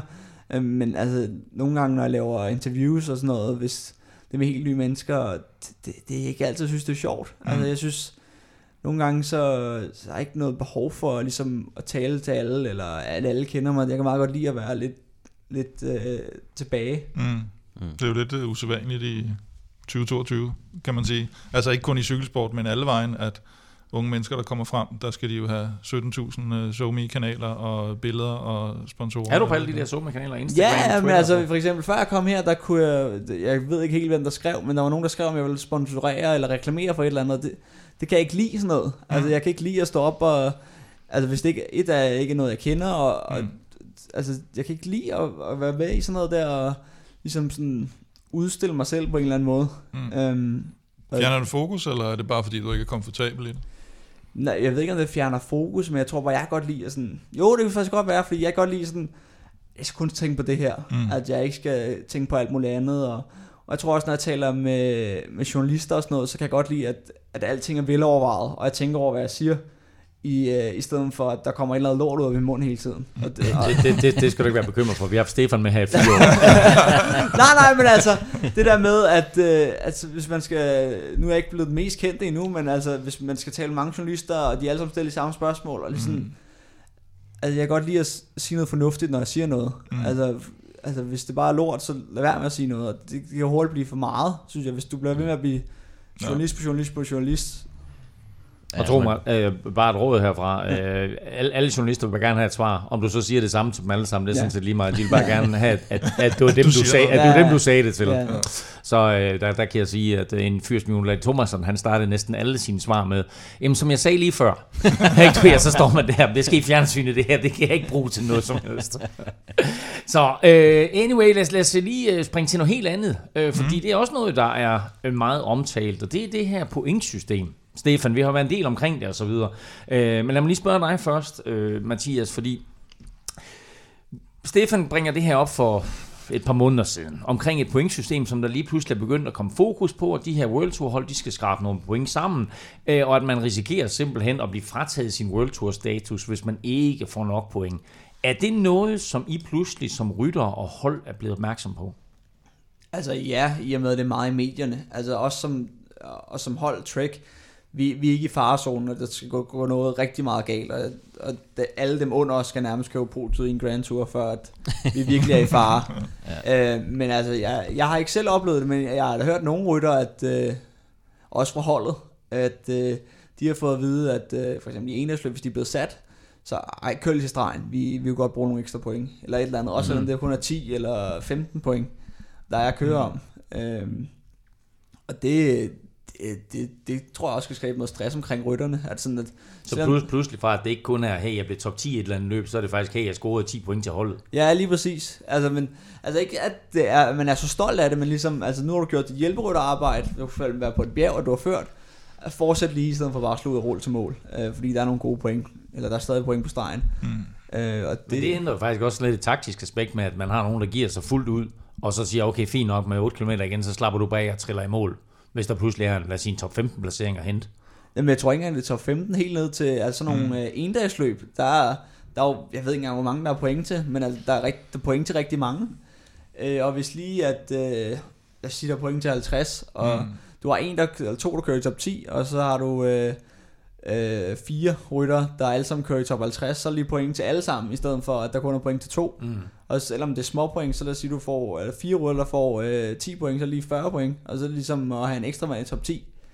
Og det, og det, ændrer jo, det ændrer jo lidt hele dynamikken og hele den måde, altså at en cykelrytter har været vant til, at, eller motivationen for en cykelrytter er jo netop det her at vinde eller køre en top 10, og nu bliver det lige pludselig, jeg tror det var, jeg så et eller andet på Twitter, var det Nathan Haas, den tidligere rytter, der også sige, det er sådan, sådan har jeg jo aldrig kørt, altså jeg har ja. jo, det kører man jo ikke for, så, så, så både rytter og hold bliver sådan lidt splittet, i forhold til, hvad... Altså, det ændrer jo også, det ændrer jo hele dynamikken omkring det der med at hjælpe rytter. Ikke? Ja, altså, det, det ændrer det, og forholdene ændrer det jo i forhold til sponsoren, der gerne vil have de store løb, og øh, nu skal pointene lige pludselig, så skal de til at køre de små løb, og, og rytterne der netop, som du siger, øh, altså når du har kørt... Øh, øh, hjernen ud for, for din øh, sprinter eller, eller kaptajn eller et eller andet, så skal du ikke ligge bagefter og så tænke på, øh, altså det, det er jo ikke derfor, man bliver cykelrytter. Jeg, jeg tror, at i forhold til det der med at gennemføre, altså sådan, der, der er nogle løb, for eksempel i Giroen, der får du 20 point for at gennemføre Giroen. Det, der er 20 UCI point, bare sådan der, det får mm. du bare. Øh, det er selvfølgelig også en stor præcision, du har at gennemføre, men jeg tror ikke, det er sådan et taktisk aspekt, men som, som Mathias også siger, så er det sådan, der er nogen, der bliver bedt om sådan der, når de er færdige med deres arbejde, så får de lige en ekstra melding, sådan der, kør lige, skynd dig lige, øh, du skal ikke blive hentet i gruppen bagved, fordi mm. at det vil være fedt lige at få de der ekstra 10 eller sådan et eller andet, ikke? men det er nok mere på de pressede hold, altså, men, men mm. vi ser jo altså, øh, ja, hvad er det, det er jo, det er nok en, en, en 8 hold eller sådan noget, der ligger sådan og har en mm. rimelig øh, Men prøv, prøv lige, Stefan, prøv, prøv lige gennemgå for os igen, sådan lige, hvad det er, det helt konkret går ud på. Ja, altså det er jo faktisk øh, det, det, er en beslutning eller et regelsæt der blev øh, der blev altså man tog øh, man blev enige om tilbage i 2018, øh, hvor UC de fremlagde de her planer. Det blev så udskudt til at træde i kraft fra 2020, og så kører de i sådan nogle treårsperioder, øh, hvor at, altså, der, der skal være nogle, der nogle vilkår og noget kvalifikation, der skal gøre sig gældende for, at man kan få sin World Tour licens. Og det vil sige, at den første treårsperiode her, det er så 2020, 2021, 2022. Præcis. Øh, og der kommer det så til, og så kommer man til at uddele World Tour licenser af treårsperioder, så vi, vi fra næste år, så, så kommer man til at give øh, øh, en, en World Tour licens til, til 18 hold, og så kommer de til at gælde i tre år, og så starter der jo så også en ny kvalifikation kvalifikationsperiode. Og det siger sig selv, at, at den, det sidste år er nok der, hvor man begynder at tænke, ups, hvor er det, vi ligger? Mm. Har, det er, er det gået sådan, godt? Så, så det er ikke noget med, at det overlapper. Det er ikke sådan et løbende system. Det er en treårsperiode, så slutter den, og så mm. starter man forfra. Lige præcis. Ja, og øh, så er det ikke, du, du får den ikke bare, du kan så få lov til at købe din World Tour licens. Du skal stadigvæk leve op til alle de andre krav. Ja. Altså ja. Med, med bankgarantier og Der er, og de, der er nemlig de her krav, og øh, så det sportslige kriterie er kun et, men jeg vil sige, det er jo nok det, der bliver kickeren rigtig mange gange, fordi at Ja, hvis alle holdene lever op til alle de andre krav, og så det er det, det sportslige. Altså, der, er de, der er de finansielle krav, og det er jo sådan en form for revision, kan man sige. Altså, er, er der penge nok? Øh, hvor kommer de fra? Og man skal også øh, have bankgarantien, som, øh, mm. hvad hedder det? Altså, en bankgaranti er jo de penge, kan man sige, det er, jeg tror det er omkring en million, øh, omkring ja, det million øh, euro eller dollars eller sådan noget, man skal lægge ind på en, på en konto for sig, så hvis holdet går ned, mm. så er der noget, man kan fordele på, på rytter og staff, øh, så de ikke øh, mister det hele med holdet. Øh, så så det, det er en ting. Så er det de administrative, som er nogle kedelige ting. Det er sådan noget licenser, registreringer, øh, hvem arbejder der, er der forsikringer og kontrakter osv., Øhm, så er der nogle etiske, som er jo i stor øh, grad øh, UCI's, øh, kan man sige, øh, etiske krav. Øhm, og det, det er jo sådan noget med... Øhm, ja, den blev, der, lavet, den blev lavet der i, var det 12 eller sådan noget formentlig, der med Armstrong og alt det der. Det, ja, det, det, tror, er, jo, det er jo doping, den egentlig skal gå ind. Og... Antidoping er selvfølgelig en ja. af dem. Der er også noget med kontraktmæssige juridiske forhold, øh, og der er også nogle skattemæssige forhold og sådan noget. Man, man skal leve op til nogle, kan man sige, nogle minimumskrav i rent etisk. Øh, og så kommer øh, det sportslige, og, øh, og, og der er jo 18 af de her World Tour licenser, der bliver givet ud, og det er også en lidt en, en del af en større omstrukturering af, af kan man sige, øh, af hvor mange licenser der skal være, hvem skal kvalificeres til, til de forskellige hold. eller nej, de forskellige løb, så, så man, det er ikke længere, man har ikke længere fire øh, wildcards, for eksempel til Tour de France, som arrangøren kan dele ud. Nu er der to øh, hold, der kvalificerer sig via pointsystem, mm. og så er der kun to wildcards, der kan gives frivilligt ud. Så i fremtiden kan det være, at, at, at ASO ikke får så mange af de franske hold. Normalt så har vi jo set, at de har givet wildcards til franske hold. Øh, det, det kommer vi til at se øh, lidt mindre af øh, nu. Men... Øh, men det, så er der også en anden ting, det, det, det er interessant, man, man samler jo så alle de her UCI-point ind, men det er kun de 10 bedste ryttere øh, fra hvert hold per sæson. Øh, så når, når sæsonen er slut, så tager man de 10 bedste ryttere fra hvert hold, tæller pointene sammen, og så, så ryger det ligesom ind på, på mm. starter et nyt år. Ikke? Så man kan sige... Det der gør så det, faktisk noget, så noget lidt interessant, og det er, at Lotto Sudal hænger lidt i vandskorben. Og så scorer øh, Thomas de Renz, så scorer han jo 100 point for sin sejr i Gio Detaljer. Det så jeg også til der, ja. Men det kommer ikke til at betyde noget, fordi han er ikke en af de 10 rytter, der har lavet flest point for dem. Så lige, nu, lavet, der, nærmest ikke lavet andet så lige nu der hænger de der 100 point og er ubrugelige ja. for Lotto Sudal. Ja, altså det, der kan man så kritisere øh, det lidt, men jeg vil så også sige, hvis man nu kigger på nogle af de andre hold, altså som de, de store hold, de, der har penge, altså det er jo også lidt, mm. vi, i UC har man jo talt også om det her uh, financial fair play fænomen, uh, og det her synes jeg Øh, det, det, det gør ligesom, at du, du, du kan ikke bare købe dig til alle de største stjerner og sende dem rundt og vinde en masse løb. Altså det, det, så, så på den måde, så gør, så gør det, det er en lille håndsudrækning, som jeg ser det i hvert fald, til, til de mindre hold, om at det er kun de 10 bedste, der, der tæller. Mm. Sådan så du ikke bare kan stakke dit hold med 30 stjerner, og så bare vinde hele lortet. Øhm, men, øh, men ja, altså så, så er det de 10 bedste. Øh, så, hvad men altså er det, rimeligt, er det rimeligt, at for eksempel øh, Jakob Fuglsang, Michael Woods og Chris Froome, de scorer flere point i sådan et øh, ubetydeligt lille løb i Frankrig, end for eksempel øh, Simon Yates gør i de detaljer med, med to etappesejre? Øhm, ja, det er jo så det, som der er mange, der begynder at snakke om nu, det er fordelingen af, af UCI-point, fordi at når man ser det, øh, når man kigger på pointene, så, så er der en, øh, kan man sige, ret mange UCI-point på spil i de mindre endagsløb, eller mindre vil jeg ikke kalde dem, men, men 1-1-løb for eksempel, er der forholdsvis mange øh, point på højkant. Øh, der er 125 øh, for en sejr i et 1-1-løb, øh, som Fuglsang han vinder, øh, og der er 100 for en etappesejr i Giroen for eksempel. Øh, så øh, så, så det, der, der, der, der, der er mange, der begynder at snakke om, at etabeløbene og Grand Tours er der måske for få UCI-point på højkant der, fordi at konkurrencen ofte er så, så hård mm. der, at det er sværere at få sine UCI-point der. Så der er mange hold, der nu har begyndt at sende deres gode ryttere andre steder for at tjene de her UCI-point. Mm. Øhm, nu ved jeg ikke sådan, altså Intermarché for eksempel, øh, de har sendt øh, øh, Christoph på, øh, på rov i en masse endagsløb på Tour of Norway, hvor han har tjent ret mange øh, UCI-point i forhold til, hvad han havde fået, hvis han havde stillet op i, i Giro d'Italia. Nu ved jeg, at de havde Binyam Girmay selvfølgelig også, men, men altså, det, det, kan blive, øh, det kan blive en stor ting for, for, for nogle af holdene, at øh, de bliver nødt til øh, hvis de skal bevare deres World Tour licens, så bliver de nødt til at sende deres øh, gode rytter andre steder hen til endagsløb, fordi der bare er mange øh, point der.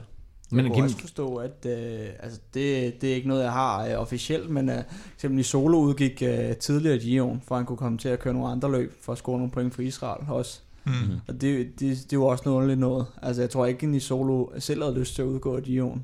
Øh. Nej, men det er jo det, at du som, som cykelrytter har du jo nogle mål, og det er klart for en italiener, øh, italiensk mester har han vel været, øh, jeg kan ikke huske, om han er det nu, nej det er han ikke. Øh, og han vil jo køre Giro d'Italia, men det er klart, så kan han lige pludselig havne i en situation og sige, det er bedre, at du kører et eller andet løb i Tyskland, eller sådan et eller andet, hvor vi kan ja, se, der er ikke en skid med her. Mm. Der er 100 point op for grabs, Jamen, og det, du det, har ikke en chance i, mod... Altså i Giroen, der, der er ja. kun uh, point til klassementet selvfølgelig. Klassementet får til gengæld og så, rigtig godt. Og så podiet i, uh, på hver etape, men altså det er 100 for at vinde, og så tror jeg, det er 50, og næsten ikke nogen for at blive nummer 3.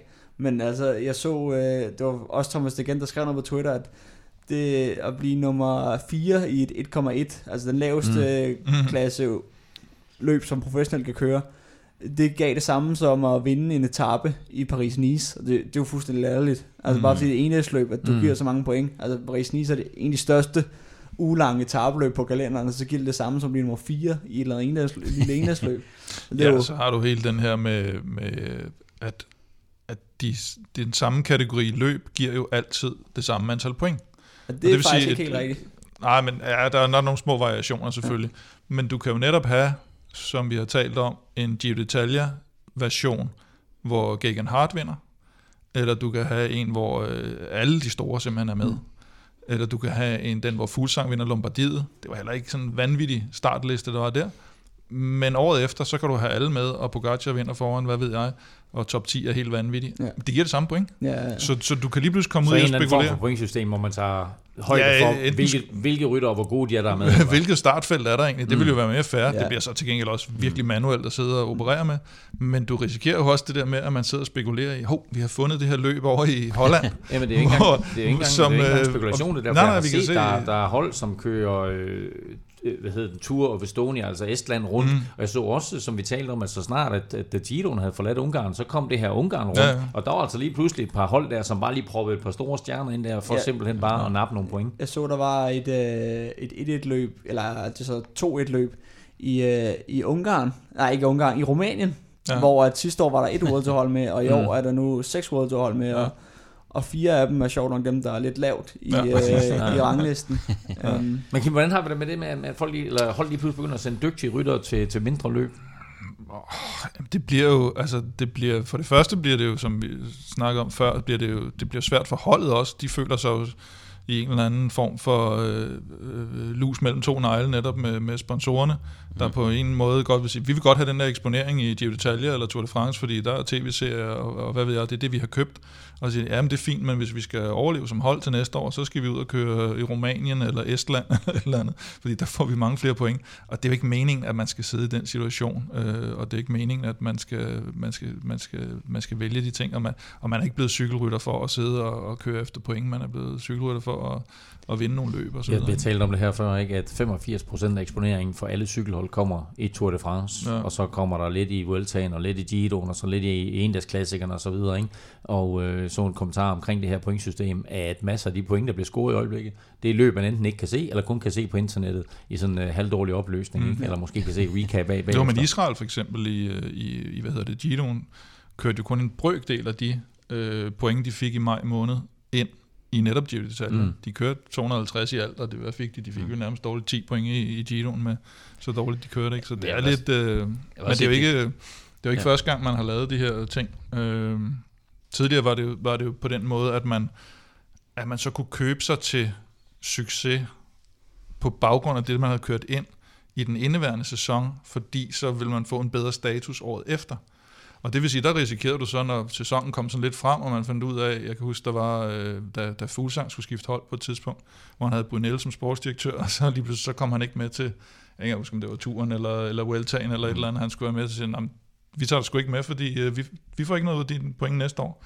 Så hvis du kører point ind nu, Mm så er de bare spildt for os, Ja, så tager du dem med til... Det, det, til, det er holdet, til der scorer pointene nu, Ja. hvor, hvor tidligere der kunne man købe rytter ind, som har point med sig. Ja. Ja, Ja, det det var også det, Bahrein gjorde det første år, de kom. De Ja. ja. købte jo Rodriguez, som Ja, ja, det så er meget rigtigt. uheldigt uh, Præcis, han skulle, øh, ja. meget hurtigt. Ikke? Han skulle slet ikke, han havde stoppet karrieren, og så Ja. sagde han, "Nå, men, øh, jeg forlænger lige, øh, teknisk set forlænger jeg. Ja. Og Og så, det, er, det, det er en snak, vi kommer til at ja. have, have meget mere om, og selvfølgelig senere på sæsonen, når der er nogen, der virkelig, virkelig begynder at, at føle presset. Lige nu der er det hold som Lotto Sudal, Israel Premier Tech og Total Energies, som er uden for det fine selskab. Øh, men som du lige var inde på, Stefan, så er der altså andre, der hænger med, med baghjulet vandskorben af store hold, som for eksempel EF og Bike Exchange. Traditionen tro trækker vi lod om en Europa Cup i hver udsendelse, det fortsætter vi naturligvis med her i 2022. Men i dag trækker vi som nævnt også lod om den første tur fotobog af fotograf Niels Meilang. Meilang, Meilvang hedder han. Øh, vil du deltage i lodtrækningen om øh, de næste bøger, og naturligvis en kop, så er det nemt at være med, og samtidig støtte os på tier.dk. Beløbet er valgfrit, og du donerer hver gang vi udgiver en ny podcast, og når du så donerer, ja, så deltager du altså hver uge i lodtrækningen. Stefan, vi skal have fundet den første vinder af en fotobog og en Velropa Cup. Ja, jamen, øh, nå, ja, det, er det ikke den samme? Jo, jo. Nå, jo, okay, jo. okay. Har du kun trukket en? Jeg har kun trukket en, ja. Det er godt. Og øh, vinderen har, har været med i øh, siden april 2020, så endnu en, der har været med i, i noget tid. Øh, vinderen hedder Christoffer Molstrøm, tror jeg, det står. Øh, ja, det, ja. Øh, og så siger vi ikke mere af hensyn til GPR-regler. Det kunne også Ja, være. Møl, Mølstrøm. eller Det kunne sagtens være. Mølstrøm, ja. Anyway, han, Christoffer M. Olstrøm. Ja, Det var også det er godt. Vi- Skal vi, kan vi komme, har du også en, Mathias? Har du ikke? Nej, desværre. Jeg tror, du ikke Prøv, vi kalder ham, vi kalder ham Christoffer. Christoffer, uanset hvad. Kæmpe stor tillykke med både din fotobog, og så altså, der hedder Le Tour, og så altså din uh, Velropa Cup. Vi vil meget, meget gerne se dig uh, drikke af din uh, nye kop, så send os endelig et billede eller smid et op på de sociale medier, hvor du, uh, hvor du sidder og nyder en kop kaffe eller et eller andet uh, af din nye kop. Husk, at vi for alle vores lodtrækninger jo gør det på den måde, at for hver fem, du donerer, der får du et lod i puljen, så jo større beløb, jo flere lodder, og dermed altså større chance for at vinde. Christoffer havde to lodder i puljen, han giver nemlig en 10 hver uge, og har altså været med i lige over to år.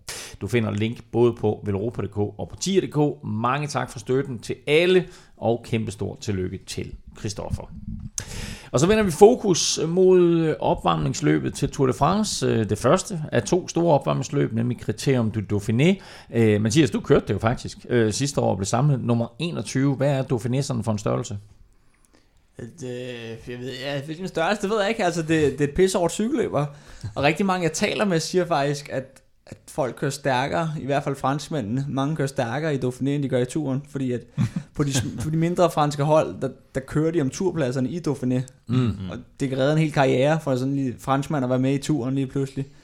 Øhm, øh, så ja, det var, det var pisse hårdt. Det var fuld gas hver dag. Øh, det, det, det er faktisk et rigtig fedt cykelløb. Det er jo, det, jeg tror, det er det eneste cykelløb.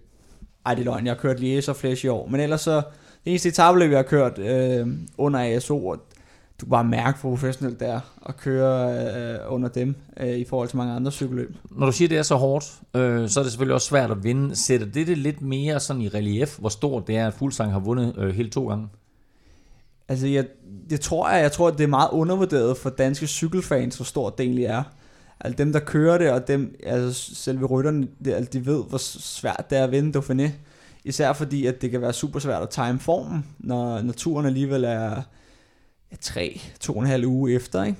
Øhm, og det, det, det, det Fuglsang har gjort, det er, at, at det, det er jo ikke, fordi han bare har vundet det sådan med et par sekunder, han har virkelig gjort det ordentligt, ikke? Øhm, og det, det, det er kæmpe chapeau. Og det ene af de år, han vandt, der vandt han jo faktisk næsten man til den måde, han vandt det her lille franske løb på, nemlig med at, at køre for alle de andre med, med 5-6 km igen. Ikke? Så, så han, han, han, han virker til at være i topform. Han skal ikke køre med i år, Jakob Fuglsang. Han skal i stedet for køre Schweiz rundt. Det kan vi lige vende tilbage til. Men, øh, men Kim, øh, øh, andre, som måske ikke burde køre med, det er sprinterne, fordi der er ikke meget guf til dem. Nej, der er, der er et par enkelte øh, dage, hvor de måske har en, en lille mulighed, øh, hvis, hvis alt flasker sig, men, men til gengæld, så i det, der ikke er så mange sprinter med, så er der heller ikke så mange sprinterhold, så der er ikke så mange til at holde det samlet. Øh, men den starter sådan med to øh, kuperede etaper med sådan kategori 2, 3, 4 stigninger, øh, og så vil jeg sige, anden etape er nok der, hvor sprinterne har, har den bedste mulighed. Øh, tredje etape, der slutter det op af med 5 km med 6% i snit.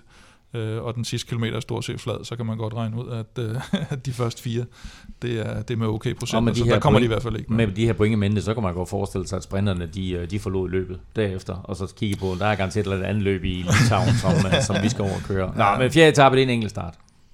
Det er nemlig en enkelt start, og det er 32 km, sådan en rimelig øh, pandekage flad, øh, og så femte etape, så er det igen kuperet.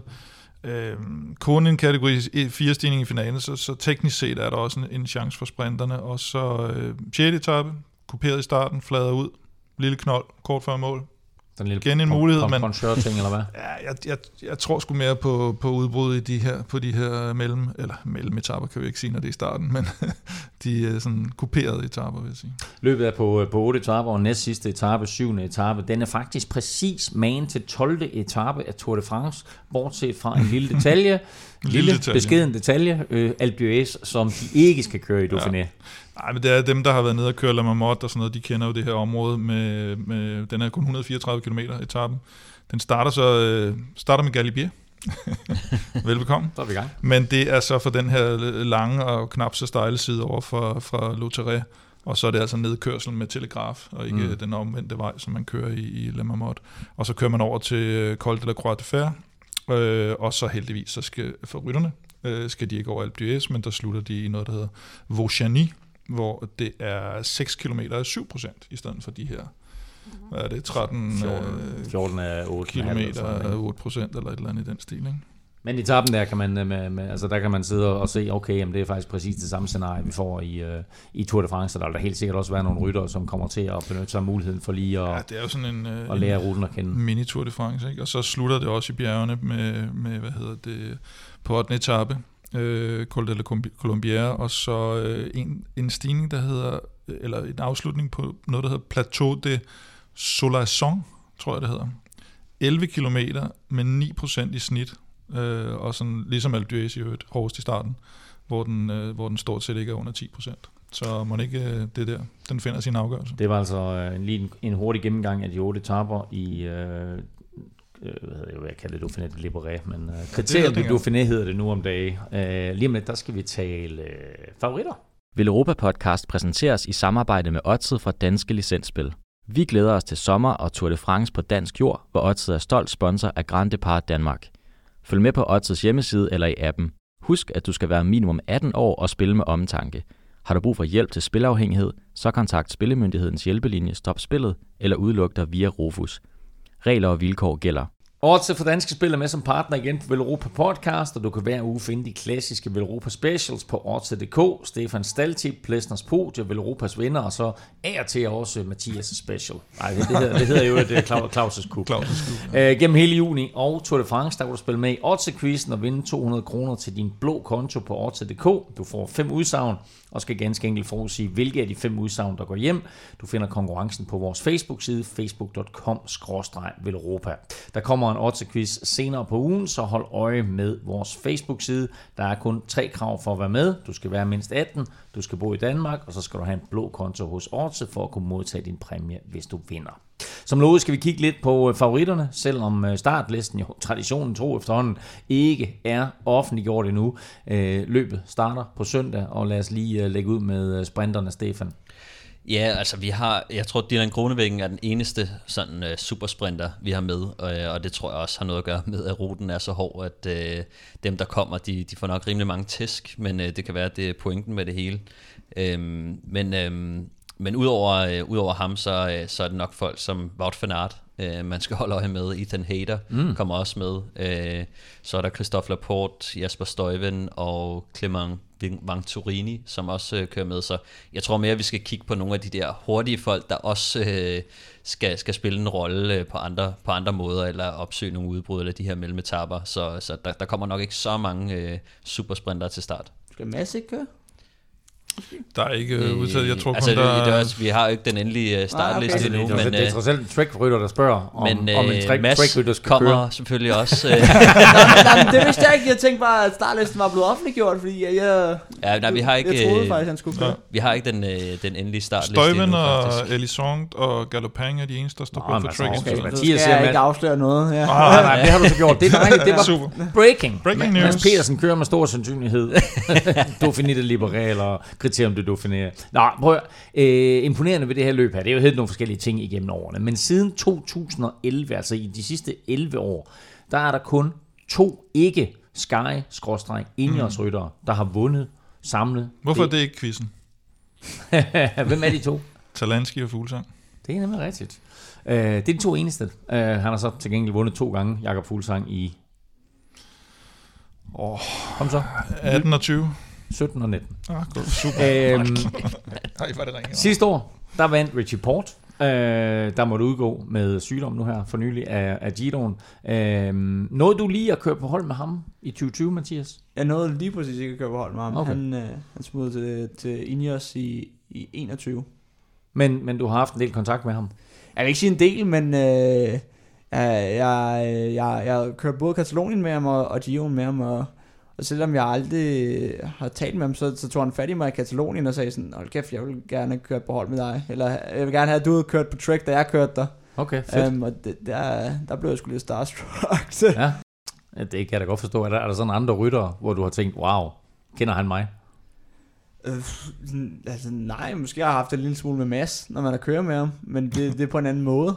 Øh, øh, men altså, man kigger på en rytter som Richie Port, altså jeg, jeg kunne ikke se nogen grund til, at han anede, hvem jeg var. Ja, så, og slet ikke se nogen grund til, at han behøvede at tale med mig, men det gjorde han, og det...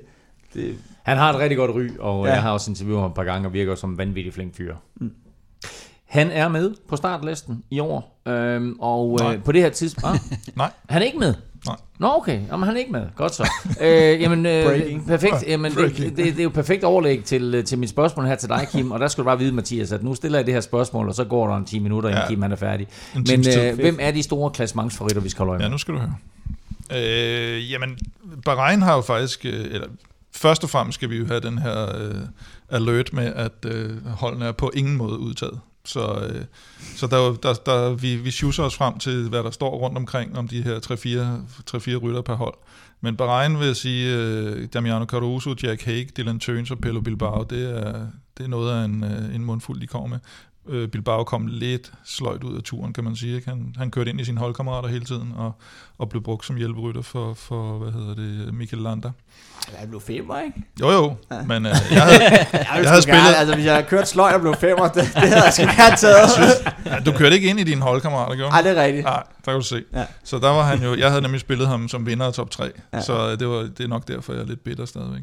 Øh, Jan Hirt til gengæld, øh, Giro, sens, øh, Giro-sensationen, øh, er, står på startlisten i hvert fald hos Intermarché. Ben O'Connor, øh, AG2 er ham skal vi nok holde øje med. Så er der Gaudy, øh, som jo vandt ungdomskonkurrencen sidste år, som blev sat til vægs af, af Fuglsang her. Af Francis Deschamps. Øh, yep. Og der i ungdomskonkurrencen, hvor du blev træer sidste år. Det vidste jeg ikke engang. Nej, der kan du se. Breaking. Ja. Øh, de har også øh, Michael Storer med, som er en af Stefans gamle venner over for Irland, kan jeg forstå. Øh, han blev toer i øh, Tour of the Alps i år. Warren Bargill er med for Kira Samsik, Så står Vil- Vilko Kelderman står på listen for Bore. Øh, det ved jeg ikke helt, om han måske kommer med. Øh, og så er der Ineos, de har jo altså øh, Gagan Hart. Og øh, så har de Eddie Dunbar med, som synes jeg sådan lidt er under radaren, selvom han jo altså, han vinder det her Ungarn rundt øh, lige efter Giro-starten. Han har vundet øh, Bartali også, men jeg synes, det er sådan en, man ikke rigtig sådan nævner, og jeg er lidt i tvivl om han... Vi har da nævnt ham gang i podcasten. Ja, men alligevel, ikke? Og så har vi øh, Dylan van Barle, Paris-Roubaix-vinderen, Amstel-vinderen, Kwiatkowski, og så Philip Uganda til enkeltstarten, så Bum, de, er, hold. de, er okay kørende. Øh, Tobias Johannesen, eller Johannesen, Johannesen, Niskens. øh, er med for Uno X, Henrik, Henrik Mars er med for Movistar, og så har vi øh, Padun, som man jo aldrig rigtig ved, hvad der Mark sker. Padun, det er længe siden, vi har nævnt ham. Og øh, Chavez er med hos, øh, hos EF. Og hvis man så kigger sådan lidt tursammenhæng, så har vi jo UAE mod øh, Jumbo, kan man sige. Ikke? Og øh, der har de en lidt forskellig approach. UAE, de har øh, de her hjælpere, Ayuso, McNulty, Maika, Bennett, øh, og øh, Jumbo, de kører altså med, med Roglic, Vingegaard og Fanart, hele øh, den store, øh, hvor, hvor Pogacar, han tager Slovenien rundt øh, som, som tur. Og nu siger du, de kommer, altså, men, men Pogacar er med. Nej, han kører Slovenien Han kører rundt. Slovenien rundt. Ja. Hans hjælper er med, men Okay, øh, hans det, er hjælpere. det var derfor, det var en anden approach. Jo. Ja. Ah, Men øh, det var faktisk ret sjovt, at øh, både Roglic og Vingegaard, altså de her øh, begge to, øh, kan man sige, kommer ud fra en dårlig periode. Roglic med, med sin øh, knæskade, og Vingegaard mm. efter sit, øh, sit lidt øh, halsløg øh, Liège, Baston Liège og, og, og, og Flesh Wallon der, men de har begge to ikke kørt i, øh, ja, Vingegaard i en måneds tid nu, øh, lidt over en måned, og mm. Roglic i halvanden måned, så det bliver ret spændende at se, øh, hvordan de kommer til at køre i, i, i Dauphiné. Og hvis den ene gør det meget bedre end den anden, så, øh, så kan det også betyde lidt i forhold til hierarkiet. Mm det ender med, at de kun kører efter den grønne trøje i Tour de Ja. France i Danmark. Eller at Wout van Aert også kører efter den gule. Og Ja, den grønne. det, kunne, det kunne godt være. Øh, vi ved, Vingegaard med. Øh, vi har netop haft breaking news, at Mads P. han også skal køre med. Hvilke andre danskere har vi med, Stefan? Jamen altså, jeg tror, der kommer nogle flere med. Det, som vi lige kan se indtil videre, det er, at øh, det ser ud til, at Niklas E. Øh, fra Uno X skal køre, og Jonas Gregor også skal køre, som, øh, ja, Jonas Gregor, han kørte jo rimelig godt op i uh, Tour of Norway også, øh, med en samlet 11. plads, tror jeg nok. Øh, så øh, så det, det bliver spændende, men jeg tror, der kommer et, et par flere danskere. Vi har dog ikke øh, bekræftet det helt endnu. Charmy skal også køre. Det, Hvem? Hvis han, Charmy, Anton Charmy. Charmy, han Ja. fik også køre, bekræftet det på Instagram. Sådan. Så Vi skal, vi, vi skal have dig med noget mere. Ja, det skal vi. Ikke? Altså prøv at høre, du har styr på tingene. Ja, Ja. Ikke? Jeg kæmper med de to her uge efter uge efter uge. Jeg kan ikke ringe til dig. jeg er god til det der SoMe. Det får du lov til at gøre opmærksom på lige om lidt, hvor man kan finde dig henne. Øh, du, der sidder derude og lytter med, kan til gengæld finde odds på kriterium det Dauphiné på oddset. Men nu skal vi have fundet vinderen i quizzen. Og der er ikke kun to deltagere i dag, der er tre, fordi du er her også, Mathias, og du fik lov til at vælge kategori. Spørgsmålet var, hvilken rytter der blev nummer to i kriterium det Dauphiné? Fire gange fra 2011 til 2000, fra 2007 til 2011. Ja, Kim? vi er nødt til at adressere noget, vi havde i sidste udsendelse. Ja tak, hvad er det? At jeg siger, du, jeg siger, at USA har vundet øh, Giro d'Italia. Ja. Og så siger du, hvem har vundet. Ja. Og så siger jeg, Chris Horner. Ja, og det accepterer vi. I accepterer det fuldstændig. Ja, og det var selvfølgelig Andrew Hampton. Hvem har, nej, men det er jo mere Nå. det, at Chris Horner overhovedet bliver bragt i spil, jo, når det var helt klart Vueltaen. Ja, præcis, og jeg sidder ikke og tænker over Ja, det, du sidder ikke og tænker over det, Stefan tænker ikke over det. Og så, Men det var, det var der, hvem han kunne ellers have vundet? Mathias eller- været her. Så har han han jo sagt, stop, "Wow, stop, stop, sagt. stop, stop, stop. Han vandt Og så foreslår jeg stille og roligt, ja. at måske kunne Andrew Hampton også have vundet. Og Stefan siger, Andrew Hampton? Hvem? og så viser det sig selvfølgelig, at det var Andrew Hampton og ikke Chris Horner. Og jeg når Det skal bare, vi Og jeg, beklage. når, og jeg når bare at sige nej, fordi jeg havde inde i mit hoved, der havde jeg selvfølgelig også. Det var bare et tal. Så Ja, du nå, prøver lige, jeg havde bare et. Prøv, nu prøver han at smøre den af på mig, Nej, nej. fordi at jeg, jeg siger, Andrew Hampton? Det det, det, det, så, så har Kim ligesom fået Jeg sagt... tager den fuldstændig, og Prøv at høre, jeg, det er en altså, og total så brain fart. igen, igen. Mathias, ikke, så har vi lige, du ved, så havde Kim et eller andet, han lige skulle af med her, ikke, du ved. Ja. Vi er ved dagens quiz. Der er, faktisk, ud. der er faktisk 12 point for dig at hente, Mathias. Nu har du fået spørgsmålet. Du har også serveretten. Vil du svare, eller vil du lade en af de andre svare først? Jeg vil meget gerne svare, for jeg Ja, tror, jeg har den rigtige. Jeg, må jeg gætte? Ja, du må gerne gætte. Jeg gætter på Michael Rogers. Michael Rogers er et godt bud. Rogers. Okay, okay. Det var noget af en øh, kanin at hive Ja. op af hatten der. Det må man sige. Er du klar til en ny? Ja, det er. Er det dig? hvor mange point, øh, hvor mange point har du spillet for Stefan og mig? Et, Øhm, hvis vi vinder. jamen, jeg har også lidt et, et, et, et vildskud, faktisk. Ja. Øh, Christophe Moreau. Ej, det var mit vildskud. Er det rigtigt? Seriøst? Det ville jeg også have sagt. Godt. Kim, så skal du finde et, et tredje Åh vildskud. oh, gud. Ja. Øh, jeg havde tre spanier også på øh, listen, men dem tør jeg ikke at tage. Så siger Frank Slæk. Øh, Jeg vil sige det på den måde, at da jeg lavede quizzen, der havde jeg to muligheder. Enten så ville jeg lave det her med den rytter, der var blevet nummer 4, eller nummer, nummer 2 fire gange, eller også så ville jeg lave en quiz, der hed, øh, at fra øh, 2011 til 2013, altså de tre år der, 11, 12, 13, der vandt en britisk rytter hvert år. Mm. Men det var den samme nation, der blev nummer 2. Og øh, den nation, som du nævnte, Mathias, det er den rigtige nation, men ikke den rigtige rytter. Nej. Så, så du får et bud mere. Åh, Åh oh, gud. Så nationen er selvfølgelig ja, Australien. Australien, ja. Er, er det, det, det er vel ikke Richie, vel?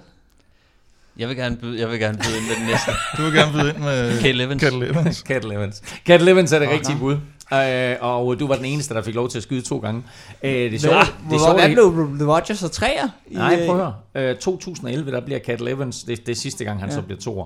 Der bliver han toer i 2011. I 2012 bliver Michael Rogers toer. Pis. Det var Og, i det, to, troede, og, i to, og i 2013, der bliver Richie Det var, Porte det var i toer. 12, de røde podiet så. Øh, nå, Nå, hvad det hedder Froome de? 3, tror jeg. Froome i 12, der, der vinder Bradley Wiggins, og Michael Rogers øh, bliver, øh, bliver toer, og Cat Evans bliver tre. Nå. Ja.